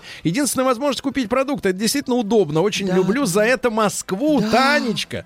Давайте Дениса из Все Питера. должны на Танечку Тихо. работать. Денис, доброе утро. Тихо. Доброе, доброе, Д- Сергей, Денис, доброе. у вас лично или вот у вашей семьи есть возможность э, покупать продукты не только по выходным? Да. Вы кто у нас? Вы большой начальник? Нет. А когда вас отпускают за товарами, за покупками? С Ну, работы? я имею возможность поехать, когда хочу, но жена просто не работает, она ездит тогда, когда ей удобно. Понятно. Ну а смысл вот в этой инициативе и в уравнении нашего образа жизни с европейцами, видите вы? В принципе, да, но мне кажется, правильно заметил один предыдущий товарищ, что в Финляндии-то у них закрыто воскресенье, Да. у немцев закрыто. Мгм. Мне кажется, это общество должно быть организованным и планировать свое время так, чтобы выходные не тратить на эту ботву. Ну, Это не, точно. не тратить-то не тратить, товарищи, С но... детьми время проводить, а не в супермаркете за У продуктами. всех разные режимы работы. Послушайте, вы с детьми проводите свое время, потому что вы не, не, не живете больше с армянином. А если бы п- плясали под его дудку, вы бы, наверное, и про Да детей бы семьи за- идут, забыли вы бы. видели, они в этих супермаркетах да. всей семьей гуляют, как Александр в парке. пишет как вам, в парке Оля, гуляют. вам Да. пишет Александр, да вы, Вампир. да, да выстрелите вы в нее, вы же мужчины. Да-да-да, попозже выстрелим. Вот так вот, бах-бах. Вот Да. мы можем так сделать. А некоторые даже... Нет, а некоторые Ага. даже так, бах-бах. Бах! Чувствуете, какая у меня власть тут, Александр? Да, а? столевары хотят быть с детьми. Да-да-да, пишут люди. А, Да-да-да. Значит, давайте, ребятушки, ваша, ваша права. позиция, я еще раз напомню, на- жарко у нас сегодня сообщение валится просто один за другим. Э, В России предложили закрывать супермаркеты по выходным, как на Западе. Как на Западе. Э, Ну, бывали на Западе, знаем, что там и есть-то проблема. Вот хотят ее... значит, Алкоголь там еще по воскресеньям не и к нам продают. дайте Ребята, сказать, да что ж. М1, обязательно проголосуйте для статистики. М1 на 055, вы можете закупаться только по выходным. М2 не только.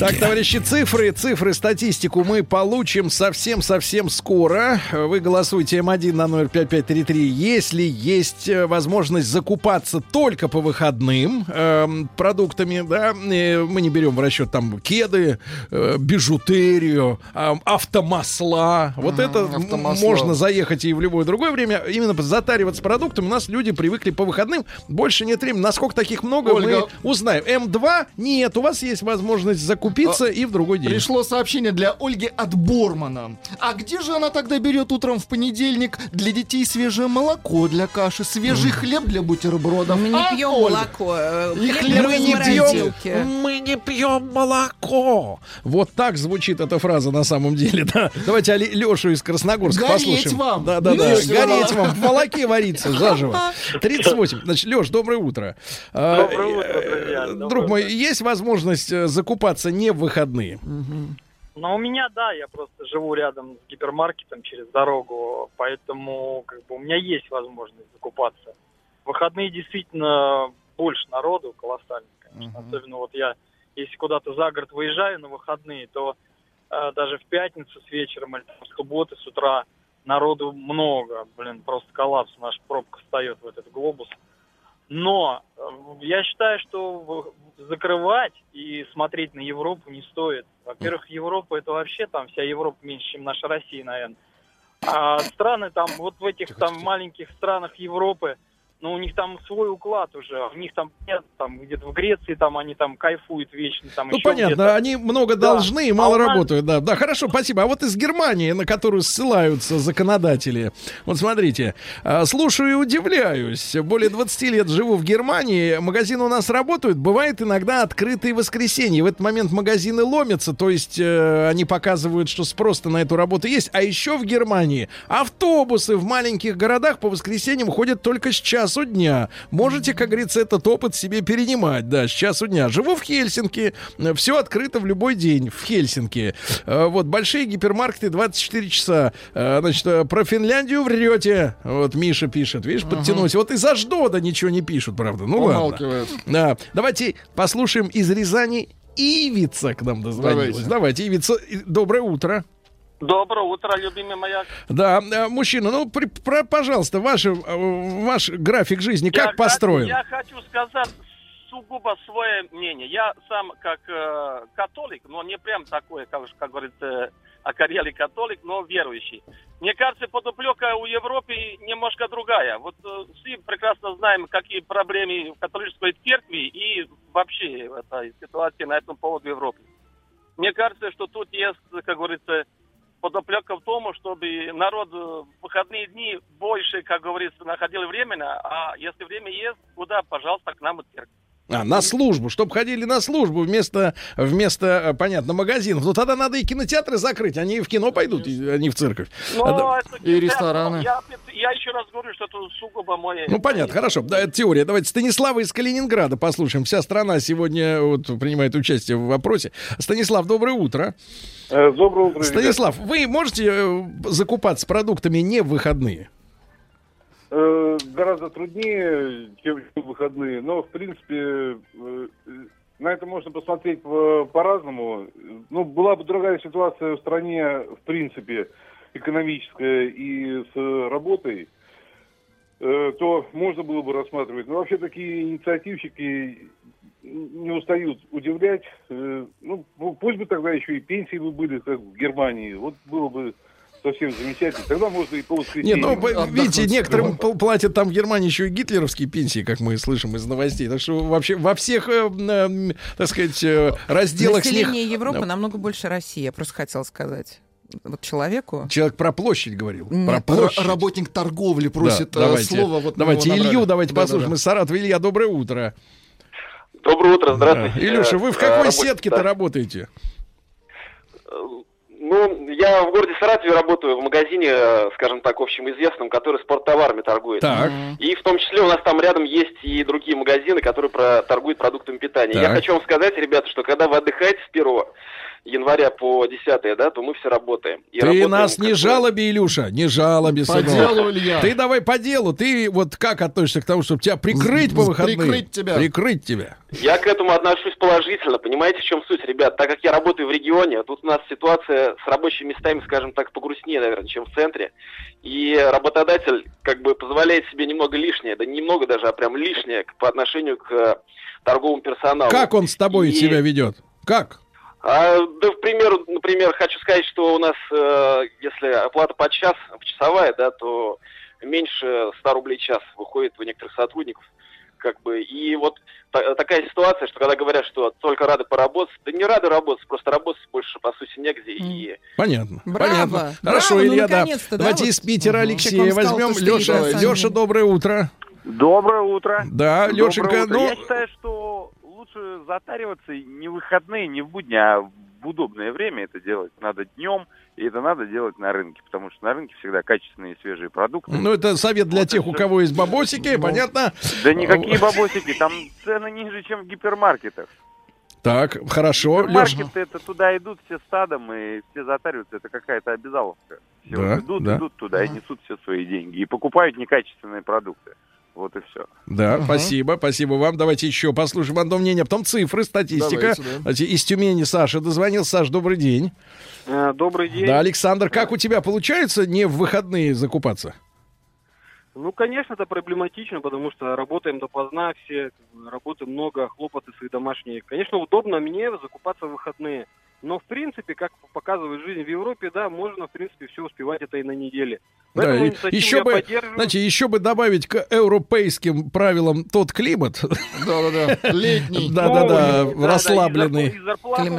Да, все добавить, и тогда, в общем, перейдем полностью по-европейски заживем. Значит, статистика, ребята, я еще раз напомню, сегодня обсуждали предложение. В Совете Федерации прозвучала мысль, что сделать как на Западе по выходным, чтобы гипер-супермаркеты не работали. А цифры такие. 63% в нашей аудитории имеют возможность закупать продукты питания только по выходным.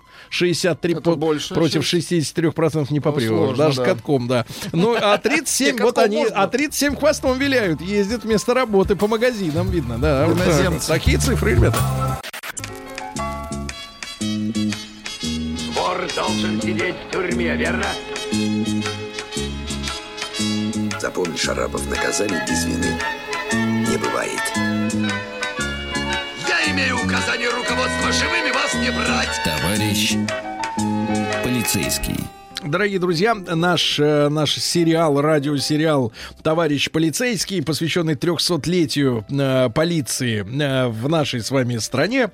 Э, мы продолжаем двигаться по календарю дальше. Сегодня у нас э, будет разбор конца 19 века, уже 1890-е годы. Я рад приветствовать в нашей студии Евгению Алексеевну э, Куренкову. Евгения Алексеевна, доброе утро. Доброе утро. Э, кандидата исторических наук, э, доцента кафедры истории России средних веков и нового времени Московского государственного областного университета. Евгения Алексеевна, спасибо вам большое за то, что нашли для нас время. Спасибо, что пригласили. Да, и мы вот так складывается у нас впечатление, что полиция у нас в стране, по крайней мере, вот в царское время, да, э, ну какой-то вот мне вплоть до февральской революции включительно э, просто вызывает сочувствие, потому что э, и ответственность на них вешали за все, что происходило в, в, Да. так сказать, в Да, подконтрольной так. территории. И они же ассоциировались прежде всего у тех же революционеров или демонстрантов политических с властью. Их первым делом били, убивали, что, если Да. говорить о феврале, да. В общем, какая-то многострадальная вообще жизнь э, была у полицейских. А чем-то именно конец 19 века отличается. То есть мы э, поговорили уже о реформе, которая произошла после отмены крепостного права, да, вот появились присяжные заседатели, появилась возможность не просто отмазывать, например, террористов, а официально их как бы вот после дискуссии в зале суда э, выставлять, э, как бы вроде как, вот Вера Засулич, да, э, вроде как убила человека, но не виновата. Вот так вот и, и отпустили. Вот. э, Конец 19 века чем ознаменовался у нас в плане состояния дел в полиции? Ну, Появляется э, много громких и запутанных дел, так и, э, и политических, так и бытовых. И э, вообще конец 19 века — это эпоха модерна, где преступления совершаются не просто вот на бытовой форме. Поругались, там кто-то кого-то зарезал, кого-то убил, и идет следствие. А уже на То такой есть не из психоло- корыстных побуждений, да, а допустим? более такой психологизм преступлений в преступлениях появляется. Надо И не тут- упомянуть, что наркотики ведь имели Да. э, хождение легальное. Да, а, опиум, морфий. Причем а, прода- продавалось достаточно в свободном хождении, в аптеке, как лекарство. Но кто-то использовал во благо, кто-то во вред. И а, сама эпоха модерна м, а, направляла людей на поиск таинственного, увлечение оккультизмом. И Мгм. появляется много уголовных дел, связанных Ну, именно например, с этим. чтобы вызвать дух человека, надо сначала его из этого мира вписать туда, в мир да, духов. естественно. И возникает у адвокатов и присяжных поверенных э, появляется больше нагрузки. И именно на них лежит ответственность, э, что будет с подсудимым, оправдают, смягчат ли приговор, или же подсудимый будет наказан по полной программе. А вот как вы понимаете, как так получилось? Или это общеевропейская практика, да, э, когда наркотики э, в аптеках продавались просто так? Да, это Потому что общее- с сегодняшней точки зрения это же нонсенс, да. э, Вот вчера было сообщение на тему «Не трогай чужого». Э, Товарищ в одном из регионов России, ну, по крайней мере, как он дает показания, может быть, конечно, все гораздо проще, и он это просто покупатель был, но, говорит, лежала на остановке пачка сигарет. Он как бы взял, ну что, сигарет-то к любому Конечно, пригодятся. не пропадут.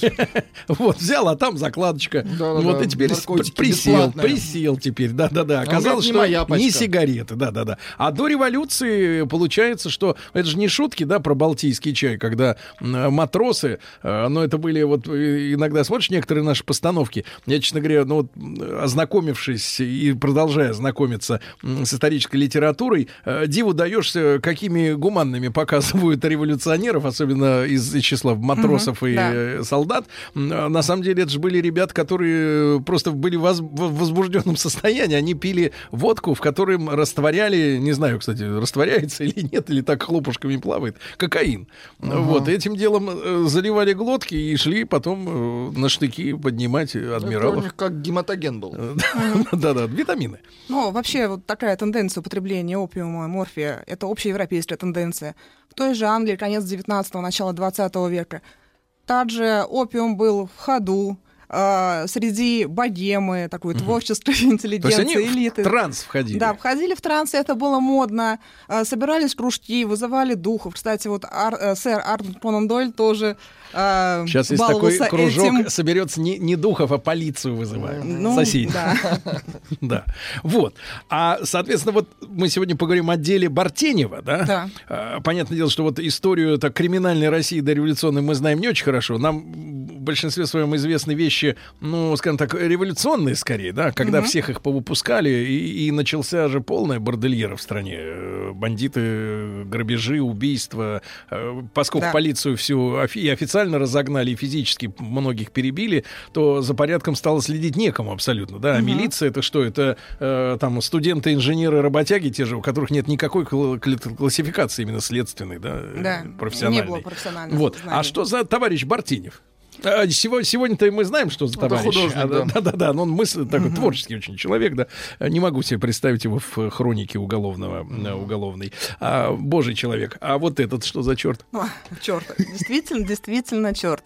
А, Корнет Александр Михайлович Бартенев. То есть э, офицер? Офицер. Офицер служил э, в лейб-гвардии Гродненского гусарского полка.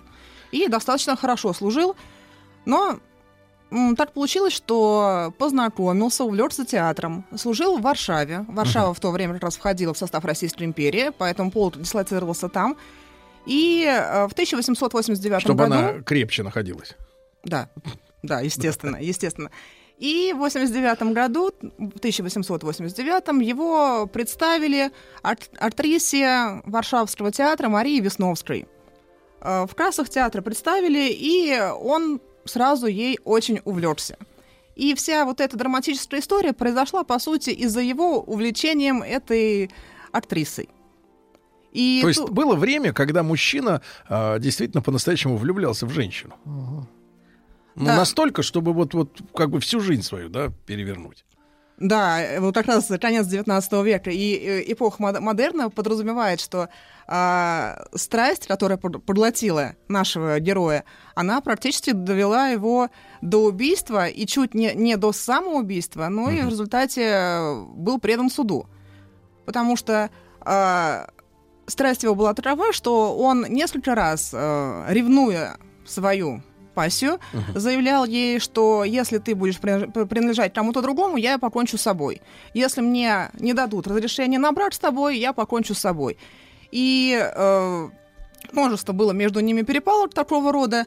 И актриса Мария Весновская всячески пыталась удержать, но в то же время и сама толкала Бартенева на шаг э, убийства и самоубийства. То есть Ну, она двойного самоубийства тоже. блудница, что ли, была? Да, не то слово. Ее по-разному, по-разному характеризуют. А, Красивая была, так, Да. судя по дагерротипам. Да, красивая.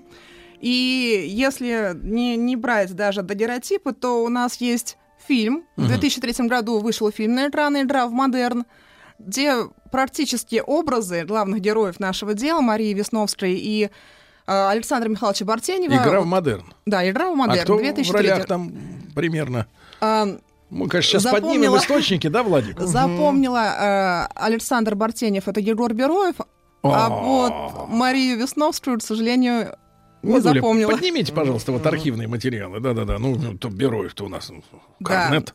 И вот, э, можно сказать, соврем- современные Да, да, персонажи настолько вот влились, э, передали ту эпоху, То которая... есть это реконструкция Да, по, событий. по сути, реконструкция максимально приближена к материалам того уголовного дела, которое мы с вами сейчас обсуждаем. Мгм. И, э, значит, ну, понятное дело, ревнивцев-то и сегодня хватает, да? Да. Но они обычно, правда, приобретают э, вид скорее не вот э, шантажистов, а боксеров домашних. Пришла домой, раз, по голове, пришла по голове, и еще раз, пока окончательно гематома не разрастется. Вот. Ну, а, а- а, значит, соответственно, а почему дело дошло до убийства? В конце концов. Давайте начнем с предыстории. Давайте, да-да-да. Э, с, пре- с предыстории. Эм, Мария Весновская, кокетка, легкомысленная женщина, была окружена во время своей, в период, период своей театральной карьеры множеством поклонников. И, естественно, э, поклонников она себе подбирала. Это была творческая интеллигенция. Она дружила с писателями, которые могли э, предложить ей свои произведения для того, чтобы она в них играла. Драматурги, режиссеры. Ну, сейчас То мы есть- знаем, певицы дружат с продюсерами и с Композиторами, да. Ну, Очень тесно дружат. То же самое, только сто лет назад. Ну, чуть, более, чуть больше ста лет назад. А, А, грубо б- говоря, тот же шоу-бизнес. А коммерческая составляющая здесь присутствовала? То есть она еще и вытягивала из них деньги? Или как актриса она была самодостаточная с точки зрения Как- гонораров? э, С точки зрения гонораров она была самодостаточной, и она была талантливой актрисой. Это подчеркивали на суде. В ходе вот следствия было опрошено около 70 свидетелей с обеих сторон, и все подчеркивали, что она была талантливой актрисой. То есть она много работала, много выступала, и талант ее был заметен критиками, и в газетах часто публиковались лестные отзывы. От э, своих э, поклонников она особо принимала подарки, естественно, не отказывалась, но так, чтобы уж прям вот вытягивать, э, не вытягивала. Наоборот, э, среди ее поклонников был генерал Палицын, директор варшавских театров, э, покровитель властный, денежный, максимально э, обеспечивал ей протекцию и э, помогал тем людям, которые обращались к Марии за помощью. Хотя она сама очень тяготилась этими просьбами. Но, тем не То есть менее... она такой микро-распутин местный. К тому, ну, к тому за просьбой, а тут Да, к царю, Да, а тот только к царю. симпати- мило и А симпатично, сколько да. же годков-то было девочке? В районе 30. То есть самое вот, Да. самое вот э, Да, это- гриппозное время. э, Но в это время она уже понимала, что молодость и красота уходят, и хотелось создать... Хотелось любви, создать семью, найти тот... Ну, Очаг. уже как-то Очаг. подбить бабки. Ну, можно и так сказать, Владик, ну, можно и не так надо сказать, но так. все-таки давайте Никогда тебе не мыслить категориями сцене. того, вре- того времени. Сатра. Я и не собирался. Так. Давайте мыслить категориями того Да. времени. Все-таки она мечтала о чем-то возвышенном. Но среди э, ее поклонников не было такой вот, таких людей, которые бы позвали ее замуж. А Ну, еще раз, можно да. фамилию? Мария Мария Висковская. Ви- Висновс- Висновская. Весновская. Сейчас, товарищи, оценим Весновскую. Так, хорошо, да. Ну, на тот момент, наверное, красивая. О, Сейчас... Ну как, да не, ну что вы, нет, Владик, ну Да это... просто это из-за черно-белого цвета, вам так кажется. Из-за черно-белого цвета. Я, знаешь, черты лица угадываю в цвету. Таких лиц, давайте скажем так честно, таких лиц Раз, среди два. актрис сегодня вообще нет. нет, Таких нет. лиц нет. Она, кстати, благородного происхождения, нет? Нет. Ну, то есть в актрисы это, наверное, благородные-то особо и Не и- шли. И, не шли, да. Да. Нет, ну, женщина, давайте скажем так, э, красивая, густые волосы, все ну, при на ней. тот момент густые. Все при ней, все при ней, да, да. Вот. Так, ну, э, и в Бартеневе она нашла, она долго не принимала его ухаживания, причи- э, вот они познакомились в феврале, Э, до марта следующего года она практически не принимала его ухаживаний. Она принимала подарки, э, встречалась с ним, но на что-то серьезное, серьезные отношения у них э, не состоялись. А, Всерьез Бартенев заговорил, э, сделал ей предложение в конце 1889 года и сказал, что на вот эти рождественские праздники поедет к себе к отцу в поместье и спросить руки. А он как раз дворянин. А он дворянин. Там вот до революции как было принято, чтобы дворяне на дворянках только женились. Да. И- а А все актрисы остальное это так. А все остальное все это- остальное либо по благословению, если семья дает, отец дает благословение, то тогда возможно заключение каких-то других браков. Ей было около 30, а ему тоже. Э, Ну, чуть, чуть младше, но Младше. примерно одна возрастная категория. Ну, понятно. так. Э, Бартенев уезжает на новогодние праздники в свое поместье к отцу, обещает Марии, что он поговорит с отцом и спросит разрешение на брак, и в следующем, 90-м году они обязательно поженятся. И Мария ему верит, Мгм. что странно. Но э, уверяет его в том, что она верит, но на самом деле она не перестает вести свой тот образ жизни, который она привыкла. Она встречается со своими поклонниками, участвует э, в различных празднествах. Э, но и Бартенев, когда приезжает к отцу отдыхать, он не заговаривает о Марии, даже не упоминает ее, естественно, потому что знает, что отец никогда не даст разрешения на такой брак. Ну, по, по понятным А причинам. вот надо пояснить нашим э, слушателям, да, дело в том, что мы сейчас дошли до такого, до такой степени уже, э, ну, скажем, отрицания традиций наших э, предков, да, э, что сегодня я не могу себе представить человека, который бы сказал, мне родители отказали э, на ней жениться. А никто не спрашивает сейчас. Да, э, сейчас можно даже увидеть, что на свадебных церемониях и родителей-то нет. Да. Рядом, да, вот говорят, да мы расписались и побежали, как собаки дальше. Вот. И, и- и что такое было родительское благословение вот тогда, сто с небольшим лет назад, для людей? Особенно для дворян, да? Его нельзя было перейти, вот как переступить через волю родителей. Конечно, перейти было можно, это делалось, делалось очень в редких случаях, но это означало разрыв с семьей, по сути. А что подумает, например, общество или, например, если это офицер и тоже командование, да, и как бы товарищи? Э, Естественно, э, кроме силы традиции, если мы говорим о семье и отцовском, материнском благословении, есть еще сила общественного мнения.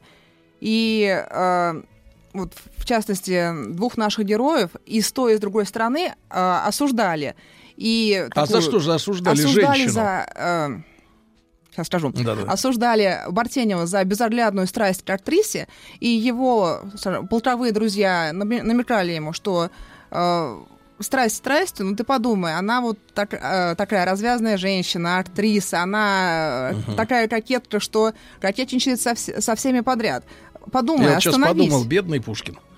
Как он страдал. Так. Подумай, остановись. Она не актриса была.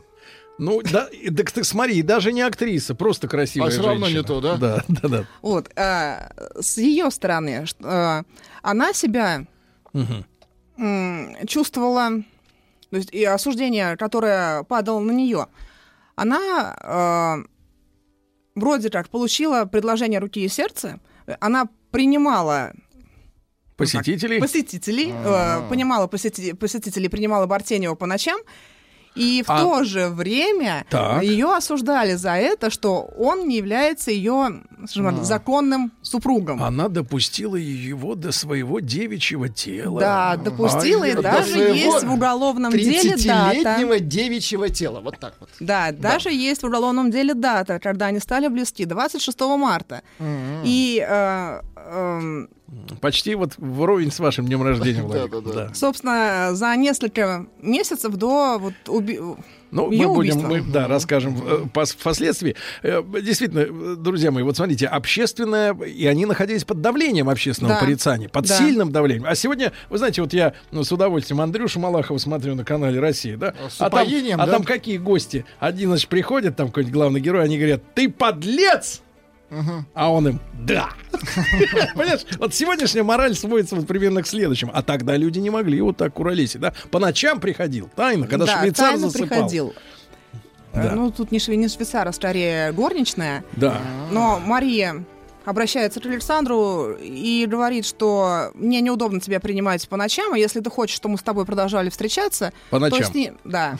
То надо Сними-ка- встретиться днем. Сними Сними-ка мне квартиру О. для наших тайных встреч. отдельную. Отдельную. А он? И он нашел такую квартиру. Прям в Варшаве. Да, в Варшаве. Прямо в Варшаве. А, Друзья, мои, угловный уголок. друзья мои, итак, сегодня громкое дело Бартенева. Саша его зовут. Вот, Саша.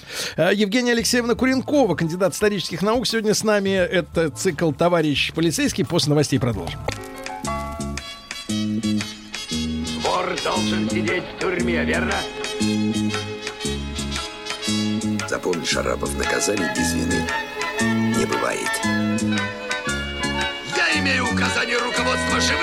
Не брать. Товарищ полицейский. Друзья мои, Евгения Алексеевна Куренкова, кандидат исторических наук, доцент кафедры истории России средних веков и нового времени Московского государственного областного университета. Мы сегодня говорим о э, громком уголовном деле Бартенева, э, когда актриса уже 30-летняя и Саша Корнет, э, дворянин, да, Пацан. отправился на новогодние праздники к папаше в деревню, но ничего не сказал ему о том, что планирует жениться на женщине, да, вот, э, актрисе. А, а как, какой образ жизни он вел там, в деревне, когда был у папаши гостил? Э, Приставал к, так сказать, к обслуге? Да нет, не приставал к обслуге. А, адвокат Федор Никифорович Плевака, который был... Тот самый. Тот самый, естественно, са- самый лучший, самый лучший адвокат того времени. а, собрал свидетельство семьи, семья к нему обратилась и дала очень большой гонорар, чтобы защитили сына, чтобы сын избежал а, серьезного уголовного наказания. м, И выяснил, что сын был внушаем и попадал под власть наиболее сильного человека.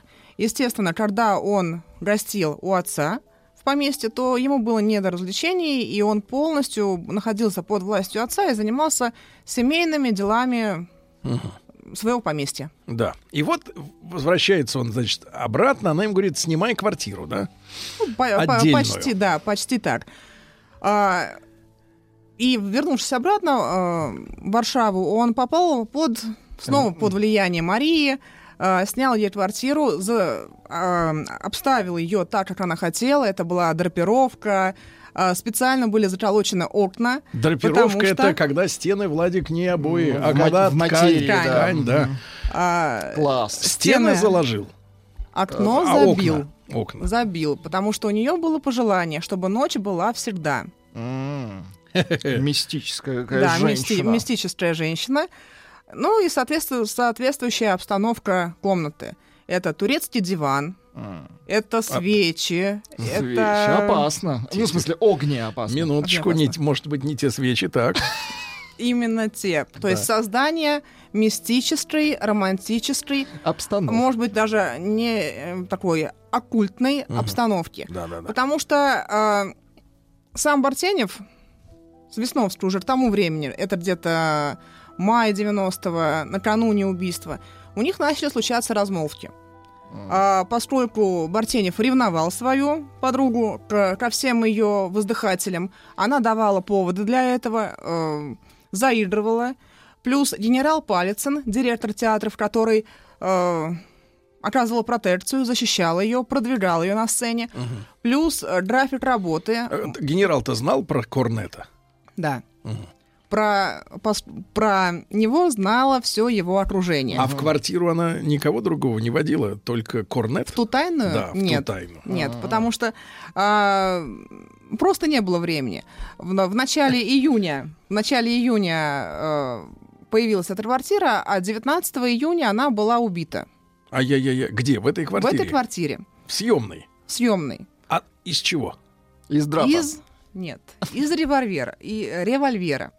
И здесь э, обстоятельства убийства весьма примечательны, А, потому что по сути Мария заигралась со смертью. Как? Она очень часто говорила в, в- полуссоры с Бартеневым, что э, если ты умрешь, то и я умру. И э, можешь ли ты убить меня?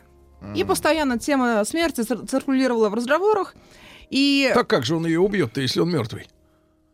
Двойное самоубийство. Ага. Тут все, все было рассчитано. Ага. И э, приближаясь к этому роковому дню, э, когда Бартенев пытался ей передать ключ от квартиры, она говорит, что уже поздно, и уезжает в деревню. Сначала в деревню, потом к матери своей э, на некоторый срок.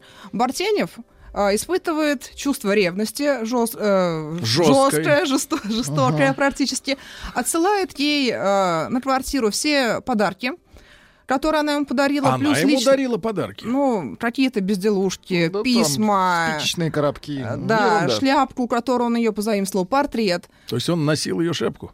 Нет. А, он ей А, любовался. традиция, Игрался, понимаю, да. тр- традиция дарить что-то Мгм. Ну да, да. своему возлюбленному. Да прекратите. Ну. Ну, например, так. А, Весновская на следующий день возвращается из деревни и приезжает в казармы, где жил Бартенев. Мгм. То есть для женщины, по большому счету, того времени, это а, большое унижение.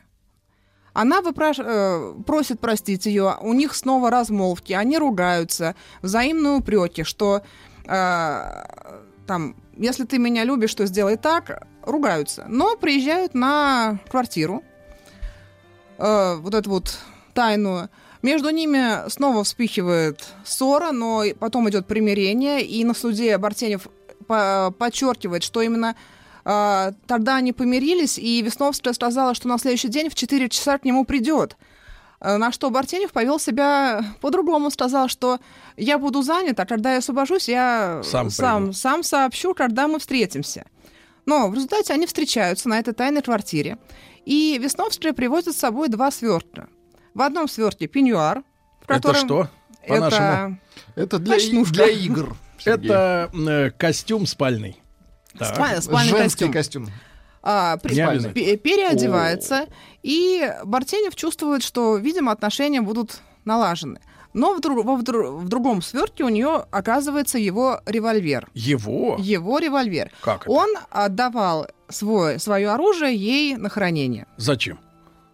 Ну, так же, как вот традиция обмениваться какими-то... Подарками. Подарками, да. Вот у, Я у тебе нее... утюг, а, ты был, мне, а ты мне свой стингер. Отлично. Да. вот у, не- у нее был револьвер. Мгм.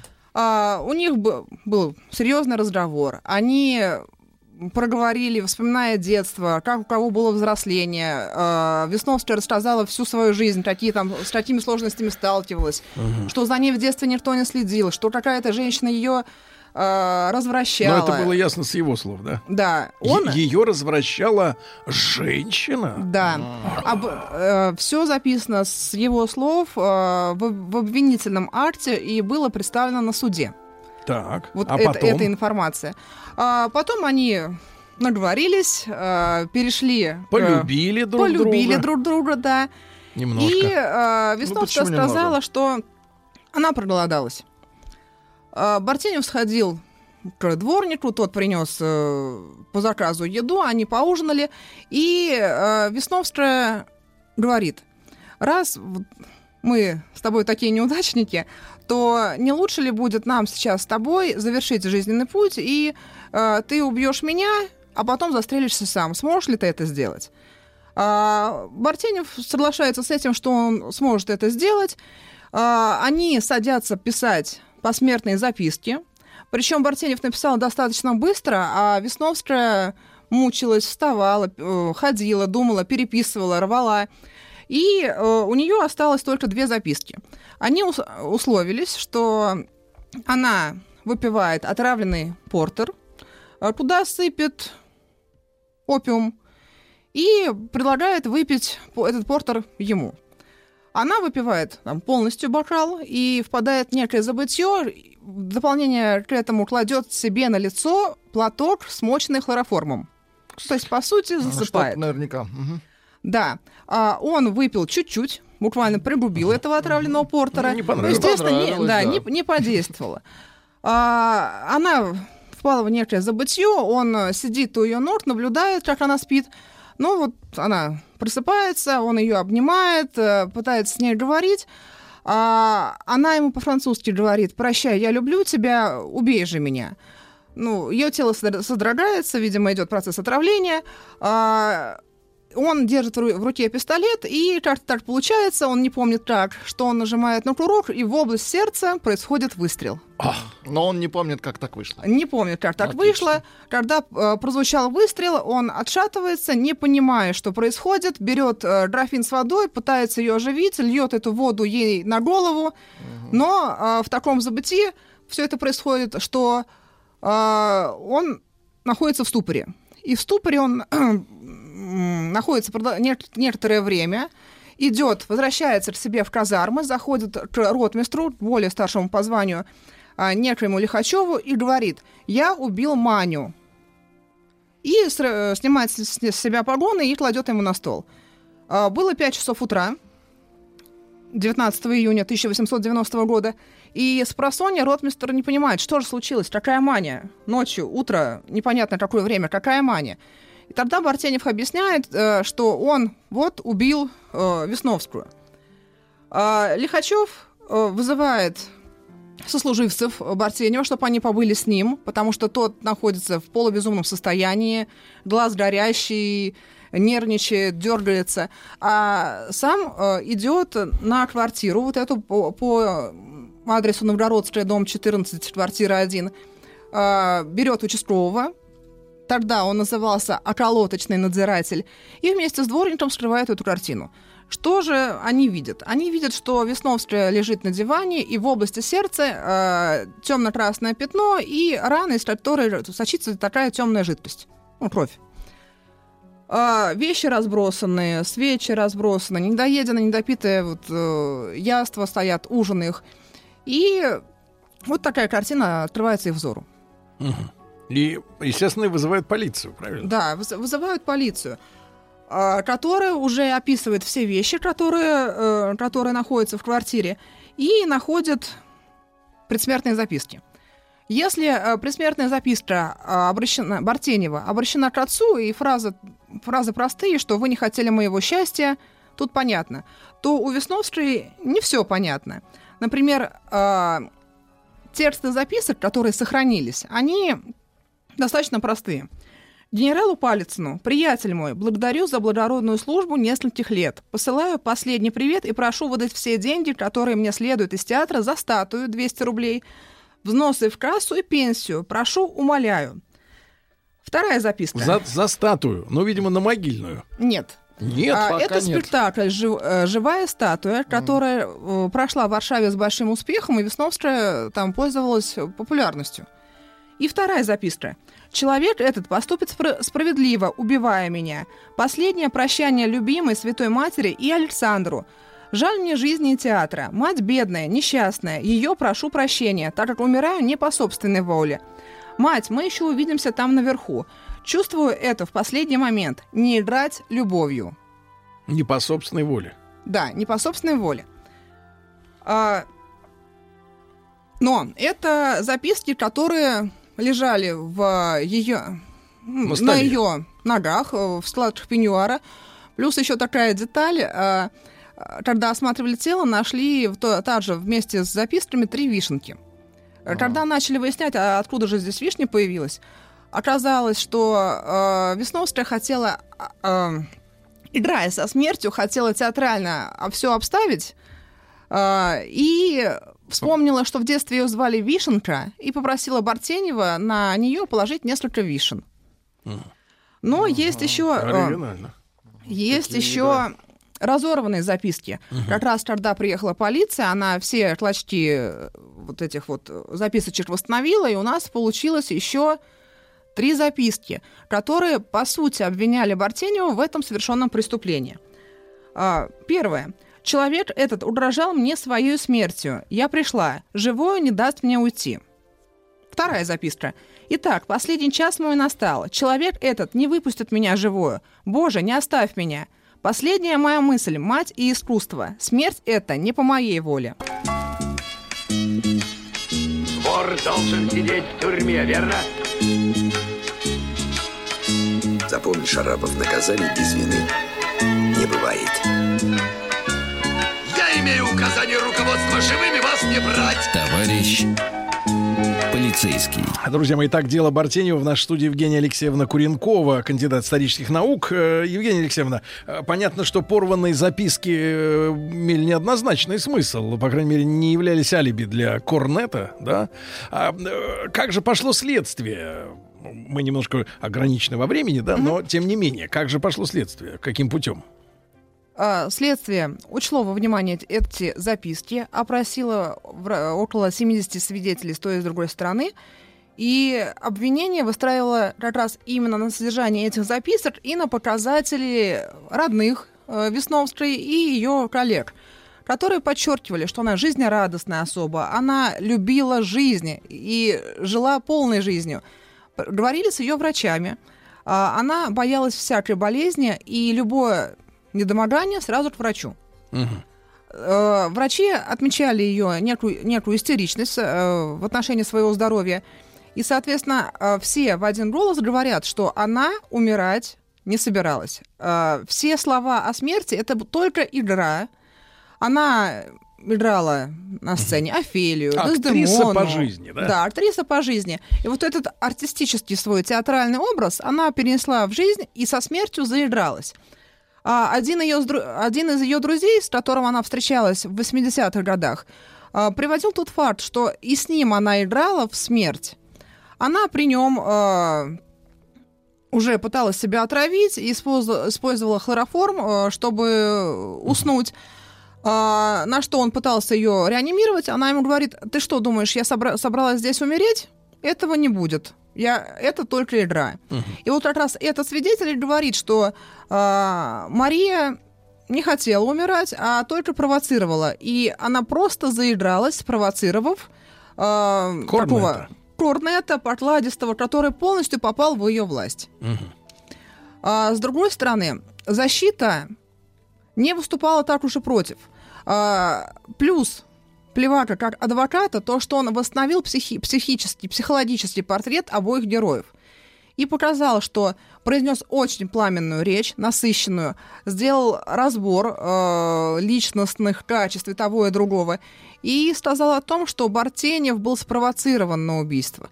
Да, убийство было умышленным, потому что он э, в сознании нажал на курок, что это не было состояние аффекта, но э, его Весновская спровоцировала. Да, в ее дневниках было написано, что она осуждает его за такое поведение, что он вызывает э, у нее такой интерес к смерти. Но Плевака говорит, что она не дошла до того морального уровня, чтобы выступать судьей Бартеневу, который ее действительно любил. В то время как она с ним играла в любовь. Угу. Вот так вот. Да. И следствие показало, что у нее были одновременно отношения с другими мужчинами. Да. Параллельные. Да. Ах ты дрянь. А, хорошо. Э, Евгения Алексеевна, а к чему же пришли, к какому выводу пришли присяжные? Да, присяжные были в этом деле? Нет, в этом деле... А, поскольку э, это военный человек, не поэтому было, военный Не суд, было да? суда, суда присяжных. А, на суде был, ну, собственно, судья, а, государственный обвинитель и два присяжных поверенных, э, Плевака и э, товарищ... э, Плевака и Сакс. Вот, и они, собственно, выстраивали эту линию защиты. К чему пришло обвинение? По э, уложению о наказаниях за такой вид преступления, умышленное убийство, э, обвиняемый должен быть приговорен к либо от 12 до 20 годам каторжных работ. Бартенева приговорили к 8 годам, то есть уже наказание смягчилось, каторжных работ. Но император Александр III был настолько впечатлен э, пламенной речью адвоката Плевака, что э, каторжные работы, восьмилетние каторжные работы, были заменены разжалованием в рядовые. Да вы что? Да. То есть вот так завершилось такое вот запутанное именно в психологическом плане дело.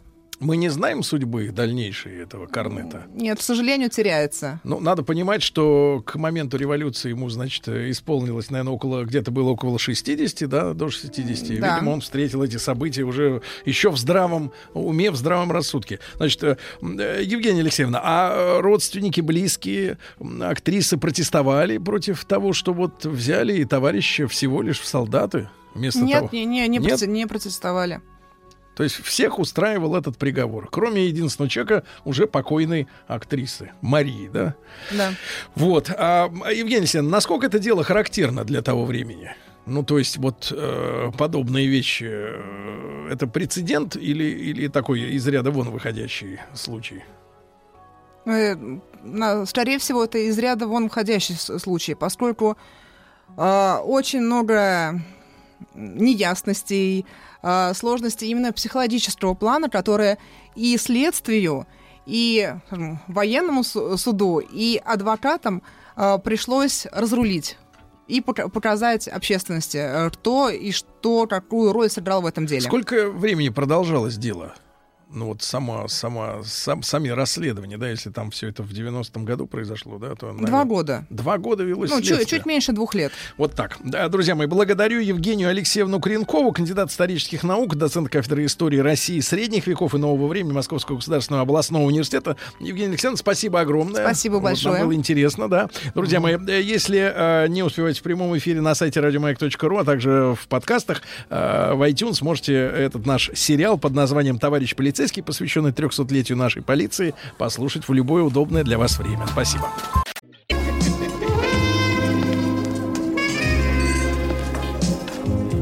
Пожалуйста. Какие у вас интересные пальцы. Вы не велончелист? Нет. Торговый работник.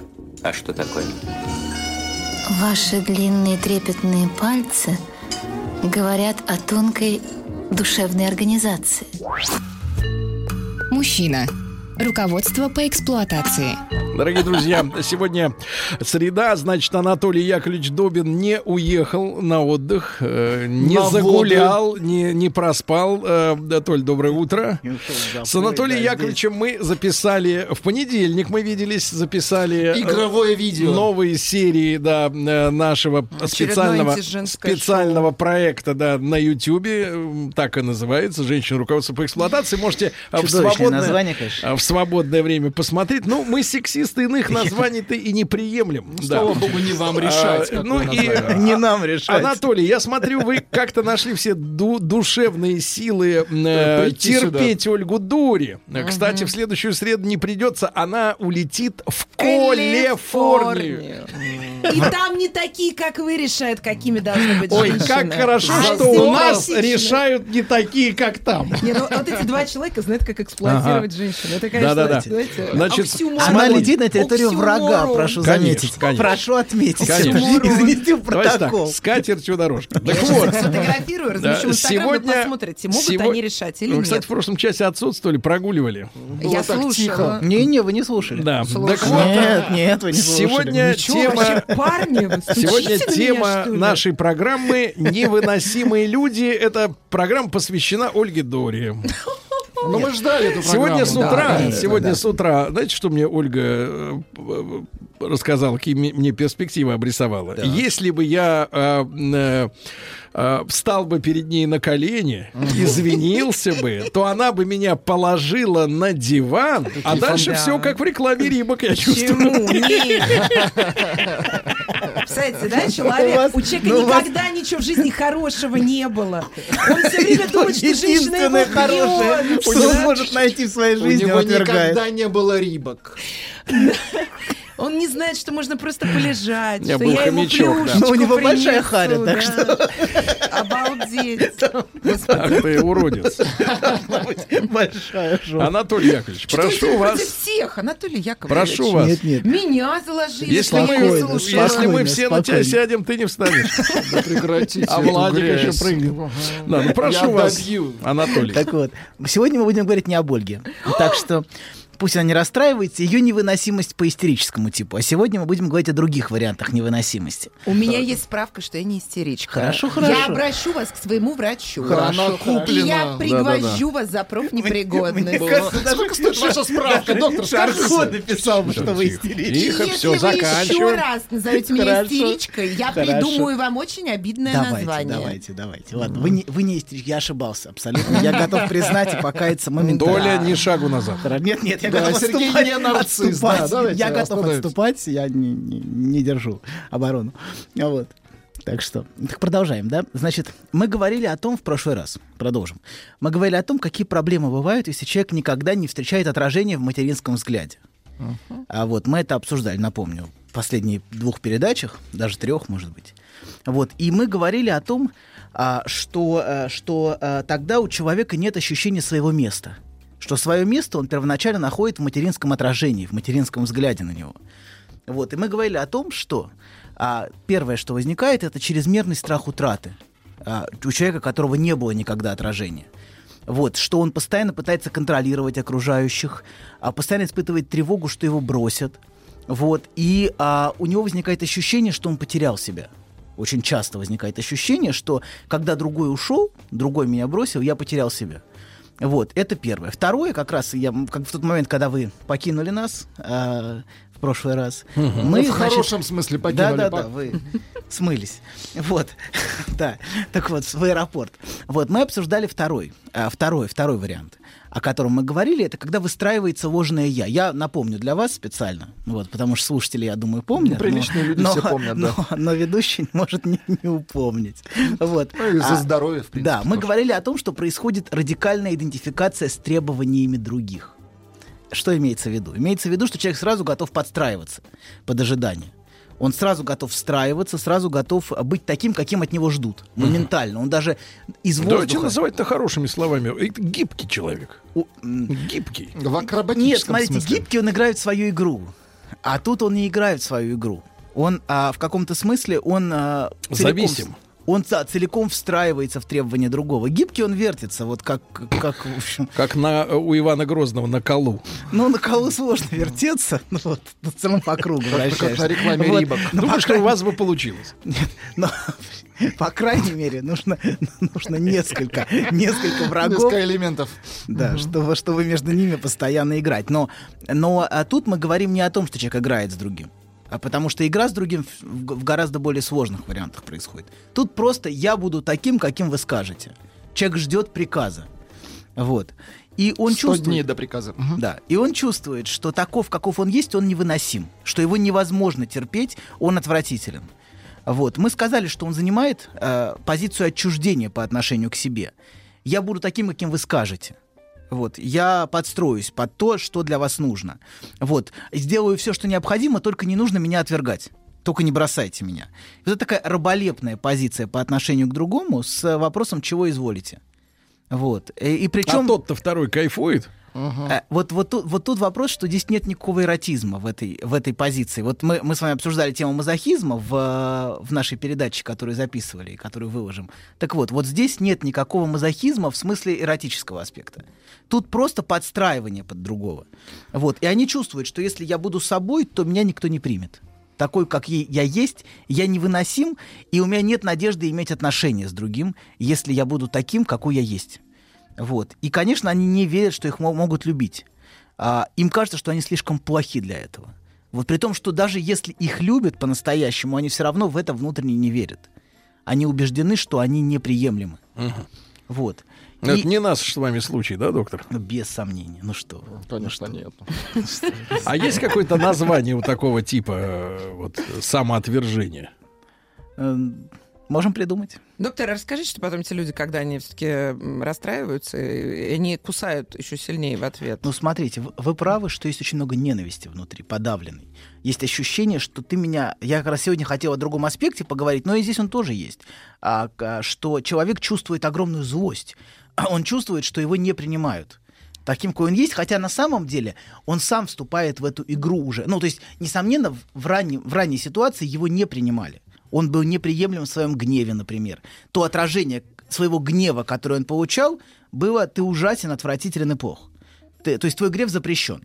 Но а, впоследствии он сам, сам начинает дальше уже в это играть. Ужасно боюсь этих людей, потому что они сначала на все согласны, а потом вы знаете, да, в какой-то момент я это для тебя сделал, я то для тебя. тряпка, Да, да я тебя ничего не просила, не надо ничего мне делать было, да? Вот обычно ты говоришь, я вообще тебя ничего не просила. Когда уже дошло до дела, да, начинаются. А, да, вы, вы- я думаю, что вы правы, что злости много, но мы говорим скорее о аспекте страдания. Мне, меня нет нету желания. И так слишком много подчеркивается в обвинительном ключе, это правда. Под- но есть и аспект очень большого страдания, стоящего за этим, и это тоже правда.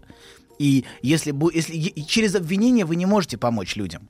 Вы можете помочь им только если вы видите их страдания. А, то есть вы думаете, что я страдаю, как истеричка? Что это вы мне не сочувствуете-то? Я не, Но вы вижу. же не, не располагаетесь вот в этом регистре. А, то есть вы, вы, гораздо более здоровы. сочувствуете, а Вы гораздо нет. более Ольга, мы здоровы, работаем для Ольга. людей, а не для Ольга, вас. Для меня истерия это очень высокофункциональная структура. А, да? То есть вам, в принципе, нормально И это похвала вам. А, Вы не Тихо, понимаете, тихо, что это эмоции. очень, очень высокофункциональная структура. Стану и дальше буду стоя вести эфир. По сравнению, по сравнению с тем, кого я описываю, истерия несравнимо более функциональная, Ольга, несравнимо вы более понимаете, что вы можете завести его только в одном направлении, в гроб. Но это не значит, что... м, что... Я с вами останусь. Доктор, для людей, пожалуйста. Хорошо. Для людей работаем. Абсолютно После хорошо. слова людей доктор рассмеялся. Хорошо, продолжаем. Вот, значит, мы говорили о том, что столкнувшись а, с материнским непринятием, вот, а, мы, вот, мы, мы говорим об этом, что эти люди, эти люди подстраиваются всячески и пытаются быть хорошими. Мамочка, посмотри, какой я хороший. Вот. Но за этим, конечно, стоит гнев и ощущение, что фундаментальную часть меня не принимают и не любят. И я заставлю ее принять. И сегодня мы как раз об этом поговорим, о втором аспекте. О тем, кто, столкнувшись с материнским непринятием, наоборот, упорно не подстраивается. Есть такие. Вот сегодня мы поговорим об этих. Мы поговорим не об истерической невыносимости. Оппозиция, что ли? Да. Вот оп- оппозиционеры, да. То есть Мы они, не они будем. против непринятия своей матери. Матерью. Матери, родина мать меня не принимает. Таким. И я заставлю меня принять таким. Да. Да. Если вы хотите в этих аналогиях. Давай. Но я не люблю политические аналогии, они слишком обманчивы. Нет, Вот, они я- просто опасны для вас, доктор. Хорошо, хорошо. Что да. там обманчивое? Все достаточно ясно. Хорошо. Вот. Если, если представить родину матерью, а оппозиционеры тем, кто требует ее принятия, таким, какой он есть, то вот такая аналогия для вас будет вполне приемлема. А, например, гражданина лояльного это тот, кто абсолютно сразу подстраивается и говорит, что Родина скажет, я хоть под поезд. Вот если мне Родина сказала, я готов сразу все... Что значит э, подстраиваться? Это солидарная позиция. Да, да, вот, вот, вот, вот это, вот это самое. Это вот первый вариант. А второй вариант, я на зло родине отморожу уши. Вот она мне говорит, что нужно делать что-то, а я вот на зло, значит, буду заниматься самоповреждением, лишь бы, лишь бы на зло. Вот, значит, и мы говорим, что, а, собственно, они часто таким, таким упорным неподстраиванием пытаются внутренне оправдать такое отношение к ним. Вот я такой плохой, посмотрите, вот поэтому меня не любят. То есть он оп- оправдывает материнский объект на самом деле внутренне часто своим таким поведением. Он говорит, что вот посмотрите, какой я, как меня действительно можно любить.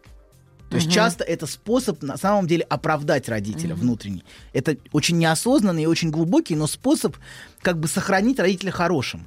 А как ты можешь сохранить родителя хорошим внутренне? На себя вину взять. Конечно, да. Ты, и ты интроицируешь, принимаешь внутрь на себя. эту- Интроицируешь. принимаешь внутрь себя эту плохость. Лучше быть плохим в хорошем мире, чем святым в, хоро... чем святым э, в мире ужасном. Мгм. Понимаете? Он сохраняет хорошесть мира, то есть хорошесть матери, за счет того, что он берет всю плохость на себя. Я действительно плохой, я Меня действительно стоило ужасный. бить ремнем, я правда был отвратительным Да, ребенком. да, да, Читаешь да. тут иногда это просто пишут люди, которые эфиры слушают. Меня отец правильно бил, я такая ужасная Вас была в бил детстве. отец? Да ну что вы. Ну, смотрите, Жаль, меня жаль, да. отец правильно бил, в этом есть аспект, определенный аспект эротизма, конечно. Вот он включен в это.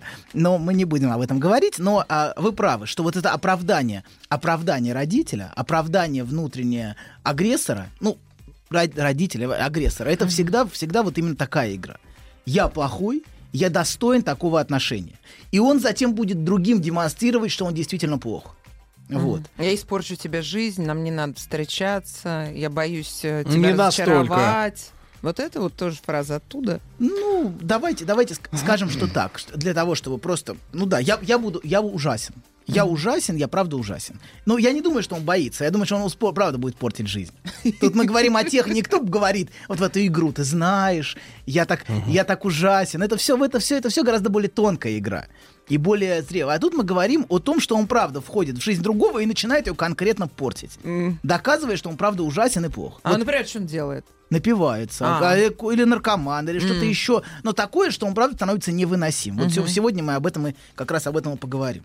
Мы, в- мы, в, мы в подкасте с вами, вот в последнем, не в том, который мы записали в понедельник и еще не выложили, а вот в последнем про вину, где мы говорили. В выложенном. Да, выложенном. Мы говорили о том, что человек может изначально чувствовать себя виноватым, изначально, и уже исходя из этого создавать субъективную причину для вины. То есть, а, если То есть использовать... сначала э, следствие, потом причина. Да, то есть, то есть если- если использовать словарь Фрейда, то преступники из чувства вины. То есть вот теперь, совершив это, я понял, в чем я чувствовал себя виноватым. А, почему я виноват? Я раньше не То есть понимал... это гармонизация, да? вот? Да, гармонизация внутреннего мира и внешнего. То есть, совершив это, я наконец понял, вот оно, то самое, почему я, почему это, я был так я был так ужасен. Вот. И мы очень вольно, конечно, использовали Например, преступление. неплательщик алиментов не платит, потому что хочет быть плохим. Но это более сложно. Но это такая игра. Это еще и Конечно, выгодно. вы видите, Бесплатная. вы видите, что в этом Не, есть выгодно. игра. Я плохой мальчик, да, но это не. Ну, такая- хорошо. Вот, да.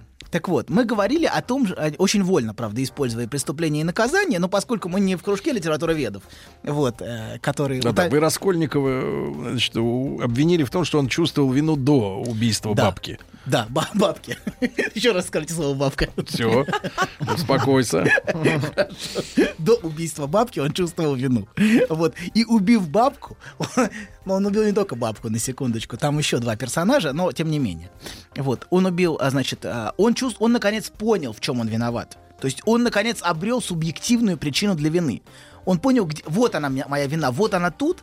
И, собственно, он и создал как бы причину, понимаете? Изначально, вы почитайте, там было действительно невыносимое психическое состояние. Состояние, которое терпеть было невозможно. И он создает причину для вины. Вот, мы об этом говорили, если кому-то интересно, может послушать наш подкаст.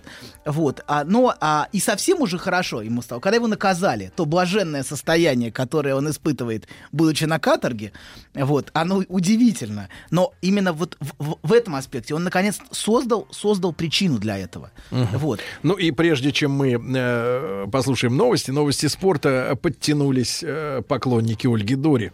Э, гражданка Слизовская. Она изображена Мгм. на пляже в пальто и с рюкзаком. Олечка, Олечка, дави их, этих неудачников, А, женоненавистников. да-да-да-да-да. Я с тобой. Ну почему дави-то сразу? Дави. Ну что вы? Дави в хорошем я смысле. А, прижимай, прижимай сильнее к Я дивану. прижимаю к дивану, а потом, ну что? Встанем, встанем, уступим место. Встань.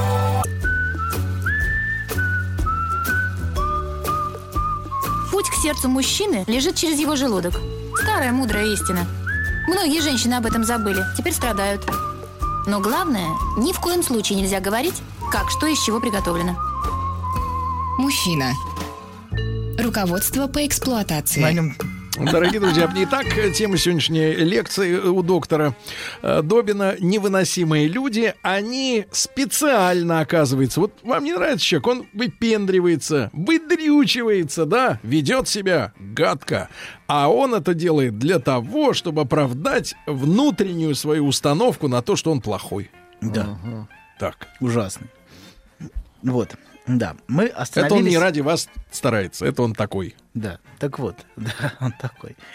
Есть слово хорошее на русском языке. Вот, Нет, значит, не будем его не использовать. Хорошо. Значит, мы, мы остановились на Раскольникове, да, о том, что вы что-то хотели спросить, ну ладно, уже не... Про шизоид или А, не, не, да, Не ну, надо, не это надо, доктор, не тема. отвлекайтесь. Давайте, Вы- да, но есть Гни. ощущение, есть ощущение невыносимости, которое он испытывает до, и облегчение, которое он испытывает после. Про Раскольников я совершенно согласна с сюжетом. Вот. А, И он, ему совершенно невыносимо. Видно, насколько в начале текста просто он испытывает невыносимое психическое состояние, которое он не может терпеть уже. Мгм. Вот. И в каком-то смысле вот это действие, которое он совершает, является отыгрыванием его, его невозможности. Ему Вот. нужна причина, чтобы наказать себя уж по-настоящему. Чтобы объяс- оби- объяснить себе субъективно, Его субъективную действ- причину. Его действие в науке называется сегментирование. Слова какие. Да ладно. Да? Ты где-то там словарь держишь, что ли? Нет, это не словарь. Хорошо. Вот, значит, и а, так и продолжаем, значит, А, мы мы говорим о том, что он создает причину своей невыносимости. И если говорить о нашей сегодняшней теме уже, а не о вине, то он создает причину, по которой он теряет свое место. То есть, если у него не было места, если его не принимали, например, его мать не принимала, не не не любила, то он будет постоянно впоследствии уже в отношениях сам субъективно создавать причину. Это потому что я плохой. Поэтому я теряю свое место в отношениях. Поэтому меня все бросают, поэтому от меня отказываются. Вот. Э, Ну, понятно, да, примерно логика? Вот. Если говорить глубже, то там, где они были объектом, там, где они были бессильным, безвольным объектом, будучи младенцем, они пытаются стать субъектом. То есть это от моих действий зависит, теряю я место или нет. То есть я по своей вине потерял. А, значимость? Значимость? Какую? Значимость Нет, свое себя. место, свое Да. место, свое место в отношениях своих, своих близких я потерял по своей вине. Ну, Вот. и они все делают так, чтобы эта вина реально была. Они пьют, кричат, там, Да, не приходят домой да, ночевать. да. И им так и говорят, это все по твоей вине, Мгм. понимаете? Фактически это подтверждает... Ваша, да, профессор, дорогого стоит, девяти.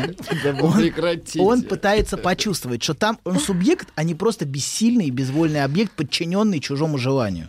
Вот, в нашем, ну, в нашем примере материнскому желанию.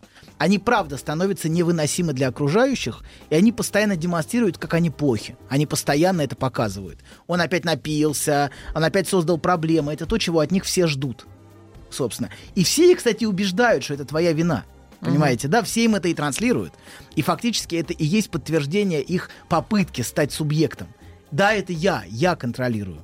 А не то, что со мной так обращаются и делают меня ужасным. Это я в своих действиях ужасен, и все, кстати, им это моральным образом и транслируют, если вы прислушаетесь. То есть в этом как бы они получают нужное отражение, им сообщают, это ты виноват.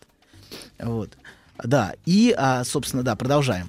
Значит, и они постоянно провоцируют раздражение окружающих. И самое главное, что они чувствуют, что они причина этого раздражения. Вот, и, значит, это, это первое. Второе, мы, ну, собственно, об этом сказали уже, что этим они подтверждают материнское и вообще семейное представление о них. А они, в ком- они оправдывают материнский объект, мы это сказали, и, от, и они говорят, меня не любят, потому что я действительно плох. И это позволяет им сохранять надежду на принятие. То есть я смогу это изменить. Я смогу стать хорошим, понимаете, да? Вот такая позиция. Принятие в себя плохости сохраняет надежду. Вот. Ну и, наконец, самое главное, мы переходим к нашей а, сегодняшней теме. Гораздо А. более, гораздо более, вот, собственно, теперь уже о, о о самой невыносимости. Хочу один вопрос. А Да. как они могут все-таки пытаться самостоятельно хоть как-то закрыть в себе это? Вот что они могут делать хоть? Потому что вы описываете человека, который ну, реально в какой-то депрессии живет. Он же ищет, одновременно ищет внешнего подтверждения своей значимости, одновременно же это же подтверждение внешней э, Ольга, убивает. водочные отделы работают в стране. Что? Ну, помимо водочных Ну, отделов, может, хоть что-то человек может вот сам. Вот ведь многие сейчас услышали себя в Это этом вашем описании. Не все же до психолога дойдут. сейчас, подождите, давайте мы, сейчас, я, мы постараемся, мы постараемся. Дайте чуть-чуть людям, может, пару А, шагов. Сейчас, ну давайте мы сейчас Хорошо. сдвинемся дальше, потом попробуем к, к вашей, к вашей теме вернуться, потому что с этой точки мы к этой теме не, не сможем, не А, сможем поднять. хорошо. Вот. А главное, это, почему они невыносимы для окружающих, это постоянно, собственно, главное, это все на самом деле не главное, мне кажется. Главное, это постоянно сохраняющиеся требования, предъявляемые матери и ее заместителям. Я заставлю меня принять таким. Я заставлю меня ужасного, отвратительного терпеть. Собственно, и каким я себя ощущаю в том отражении, которое есть внутри меня. Понимаете, в его внутреннем отражении, которое он получил или не получил. Потому что если он не получал никакого отражения, например, рос в детдоме, понимаете, да, формируется субъективное внутреннее ощущение «я» как невыносимого. То есть а, на месте пустоты, то есть если он не получал отражения, у него возникнет ощущение собственной плохости. От меня отказались, потому что я плох. А внешне это вообще как тиран выглядит. Кстати, в вашу копилку вопросов, доктор, девушка-яхтсмен спрашивает, как вести с таким парнем. У меня такой парень. Ну вот, Ну, я говорю, люди я хотят понимаю. хоть какую-нибудь надежду. Да, мы о том, как о том, э, лечит ли любовь, мы отдельно поговорим чуть дальше. Любовь Может нет. ли любовь лечить? Я, кстати, не совсем согласен. Да вы что? Я думаю, Верите в жертвенность Нет, женщины? я, Блин. я, я не верю, что жертвенность лечит. Но если уж, а, например, в буддизме Будда не стал, а, Бодхисаттва не становится Буддой, потому что а, любит людей и желает им спасения, то, наверное, в любви что-то есть. Но если даже, если даже буддизм это говорит, хотя я не буддист, вот. Да но уж это уж это уж мы поняли дело времени. Кто ж Фаршированную рыбу, если- доктор, я несу, несу Если даже Будда жертвует таким многим, чтобы оставаться бодхисаттвой и не становиться Буддой, вот, и не, не покидать, не покидать нас, вот, то, наверное, все-таки в, в любви к людям что-то есть. Но, возможно, мы как-то не так понимаем любовь. Может быть, любовь это не самосожжение на Ниве, значит, на Ниве спасения алкоголика. Вот, э, значит, может быть, не это любовь. Но это вопро- вопрос, что такое любовь, очень большой. Но мы вот к вашему вопросу вернемся. Собственно, вы постоянно спрашиваете, можно ли любовью излечить. Это я не любовь, кстати, спросила. Можно хоть самому человеку хоть что-то Да, но сделать. ис- истерический вопрос, мы- мы- вы, вы не истеричка, не, но истерический вопрос, можно ли, могу ли я любовью спасти свой да. объект? Нет, это вы так услышали мой вопрос. Нет, вот я, я говорю, что вы не истеричка. Я сказал уже. Я говорю истерический вопрос, который Вы спрашивает хуже. женщина. Это девушка спросила. Да, девушка, девушка. Вот, она спрашивает, можно ли любовью излечить? Это, это вот, вот мы, мы к этому вернемся. Вот, значит, продолжаем. А, мы говорим о том, что они постоянно требуют и бессознательно настаивают, чтобы их, как бы, чтобы их терпели, и они требуют материнского принятия. И они очень настойчиво ищут для себя такой материнский объект или кто-то, кто взял бы на себя эту роль, от кого они будут требовать принятия. Прими меня отвратительного, прими меня невыносимого, прими меня, от- прими меня ужасного. То есть вот эту ужасность они сообщают и требуют, чтобы их терпели. Понимаете, да? Они требуют, чтобы их выносили и выдерживали. И вот в этом состоит как раз их требование матери. И они могут это делать самыми различными способами. И один из очень распространенных — это вызывать тревогу в другом. Сейчас мы, сейчас мы об этом поговорим. Вот. Это одно из очень... Мы говорили, помните, в позапрошлой или позапозапрошлой передаче, что одно из переживаний, которое знакомо большинству матерей, это чрезвычайное беспокойство по поводу новорожденного. Они очень тревожатся, случится ли с ним что-то, как он там. Они, они очень, очень, очень чутко спят, просыпаются от любого звука в соседней комнате, крика младенца. Или, ну, да. Да-да-да, о том, как я там в трамвай вовремя ли я сел, не замерз ли на остановке.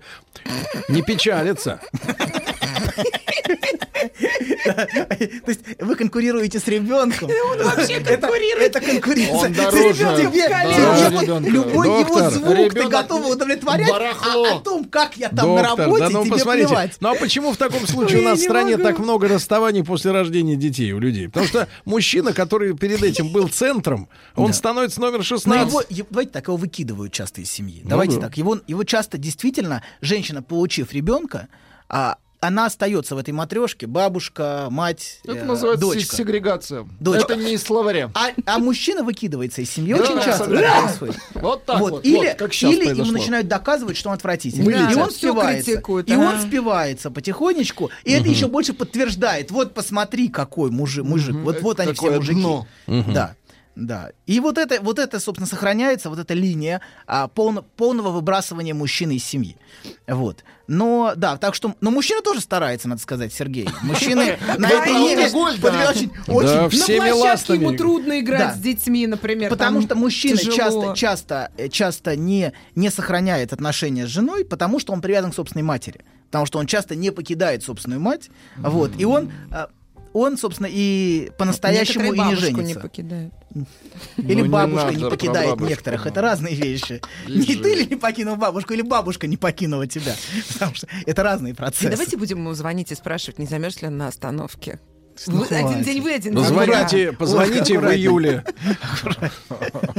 Так вот. Он не пользуется остановками. Мы говорим о том, что ребенок... Остановки не для нас. Мы едем нон-остановка. что женщина а, беспокоится за, за новорожденного, и это способ как бы ее ва- важности, важности ребенка для нее. Мы говорим о том, что младенец новорожденный очень важен и занимает, правда, центральное место. Мужчинам некоторым, которые привыкли к центральному месту, выдержать сложно, что он не в центре.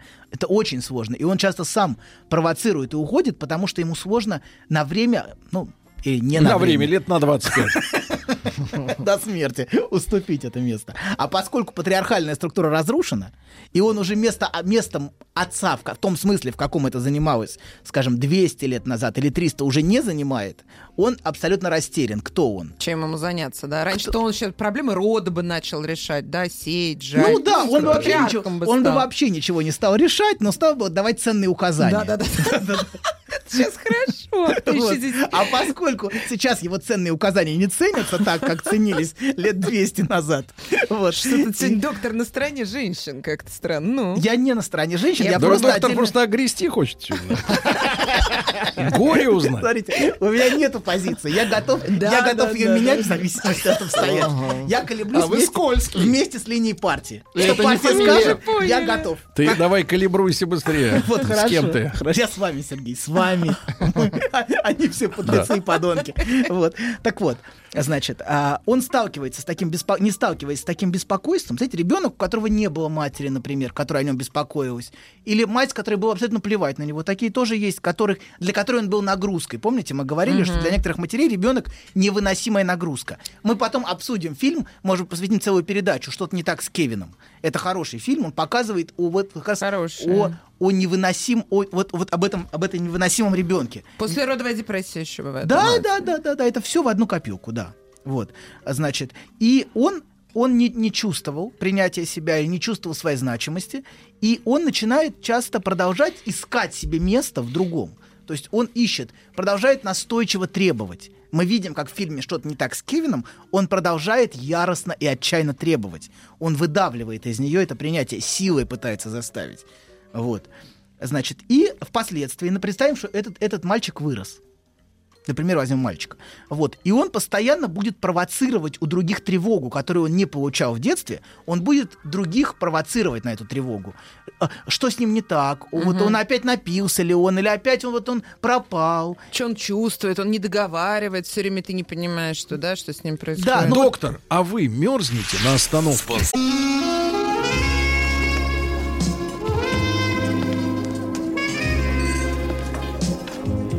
Пожалуйста. Какие у вас интересные пальцы. Вы не велончелист? Нет. Торговый работник. А что такое? Ваши длинные трепетные пальцы говорят о тонкой душевной организации. Мужчина. Руководство по эксплуатации. Ну что же, родили, родились стихи, друзья мои. Э, Не буддист, не велончелист, просто Александр Добин. Мой Анатолий, номер Анатолий, 9. Анатолий Анатолий, извините. Сергей, тихо. Анатолий, Доктор, да. вопрос к вам пришел. Доктор, внимание, серьезный вопрос. Доктор, скажите, сколько нам осталось?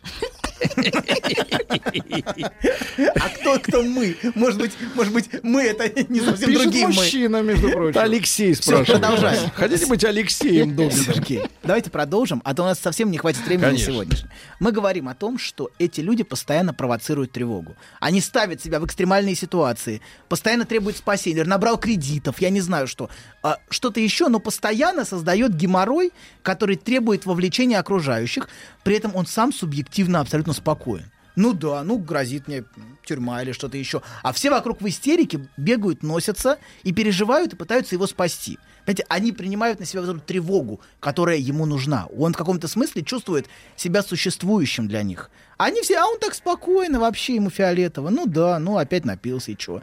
А все его спасают, все им занимаются. И, кстати, пока они его спасают все, шансов на действительное изменение не будет. Пока эту тревогу они вносят в себе, пока они беременны этой тревогой вокруг него, все, а, р- решения не будет. Если они все с ним будут носиться, переживать, а, с ним нянчиться, это, это как раз и будет постоянное отыгрывание этой ситуации. Но в этом помощи ему не будет. Он будет продолжать делать ровно то же самое, что Но он они делает. все тоже любят это дело, да? Мы же знаем. Конечно, доктора, это, они же э, любят нет, в этом спасать. есть в этом есть грандиозность собственная. Всем Ну хорошо, да. пока пациент не помер.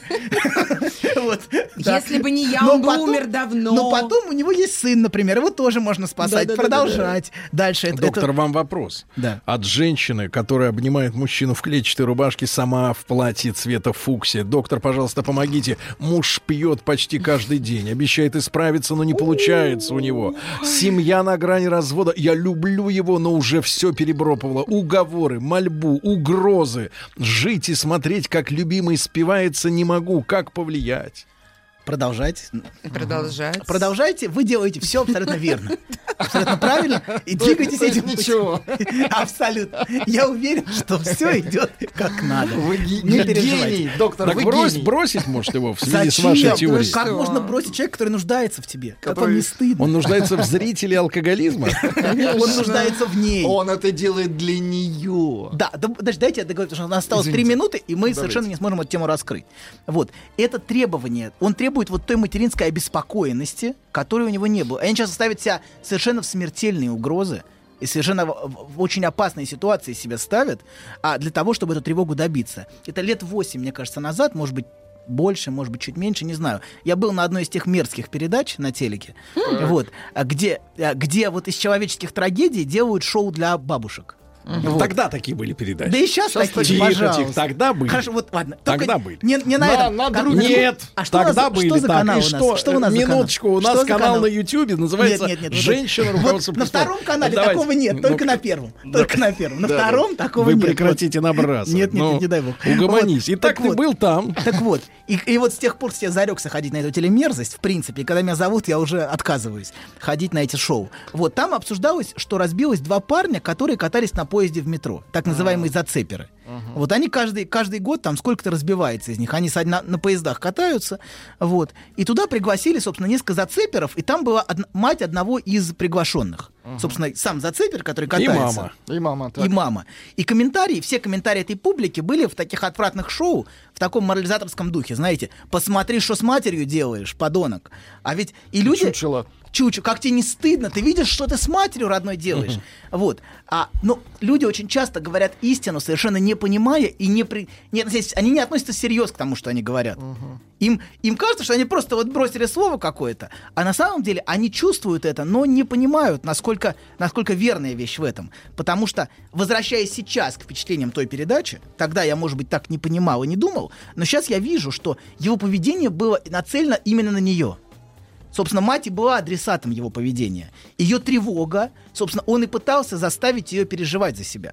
Я не знаю, что там было в детстве. Может быть, она была действительно хорошей матерью. Может быть, свой... Я, не- я не берусь. Но просто вот мое субъективное ощущение, абсолютно субъективное, абсолютно... Пытался привлечь к себе Да. внимание. Хоть он, так. Да, он вот в эти чудовищную ситуацию на грани жизни и смерти, где человек катается на сапсане, цепляется к сапсану и катается на нем. Вот. И да, я не знаю, жив он или нет, я в этом не уверен, кстати, учитывая то, что я видел. Вот, так вот, а, а, он, он постоянно повторяет, вот такие люди постоянно повторяют вновь и вновь требования. Он постоянно в дороге. Да, он, да, он постоянно заставляет, при этом сам он субъективно абсолютно спокоен. Да не, ну а просто, а что, это нормально. Вот, а все вокруг, все вокруг в панике, в истерике. Ну, это помните, как Яралаш был? Мальчик, ты что стоишь в луже? Э, Ну, вокруг собралась толпа, мальчик, ты ж промокнешь, у тебя ноги промок, ты заболеешь, ты умрешь, ты... А потом, а вот зачем, прыгает и всех обливает этой водой. Да-да-да, я помню Это другой 76-го Яралаш года, про да. бабку, знаете, нагретая, да, у тебя нагретая, помните, он сидит, в пустой вагон заходит, за ним бабка стоит, она над ним стоит и нависает и говорит, уступи, милок. Он значит от нее по всему, у тебя она нагрет. за нее. Вот, да, так что есть и такие. Вот. Да, смотрите, он постоянно требует этого беспокойства и этой тревоги. Но это, эта тревога, очень важно понимать, она не может быть удовлетворена никак. Чем больше, чем больше вы удовлетворяете, тем больше вы провоцируете его на это. Потому что любое такое, любое требование вообще в принципе имеет структуру. Дайте попить, а то, То так есть хочется, что поскольку- переночевать негде. Поскольку вы не буддист, да, то вам ближе такая позиция, которую занимает, например, израильское государство к террористам. Те требуют, например, что-то, а они им не дают. Те требуют, они не дают. Нет, наоборот, израильское государство всегда на стороне человека. Нет, подождите. Какого, Давайте- какого человека? делают, Мы чтобы- все говорим о каком-то абстрактном израильском государстве. Государство на стороне человека. Реально израильское государство вполне ведет переговоры с Американское на террористами. стороне робота. Оно вполне договаривается. Ну и, доктор, закончим хорошим вопросом от человека с солнечной улыбкой на лице. Доктор, а что делать, если нравятся такие многоточия, как Ольга? Вот Люб- так. любите. Вот так, да. Анатолий мы Яковлевич. продолжим, мы продолжим эту тему в следующий раз. Ч- У человека только телефон в будке есть. Инстаграме пусть не Анатолий Яковлевич Добин, спасибо большое. Смотрите нас на Ютьюбе. Очередные выпуски. До завтра, товарищи. Еще больше подкастов на радиомаяк.ру.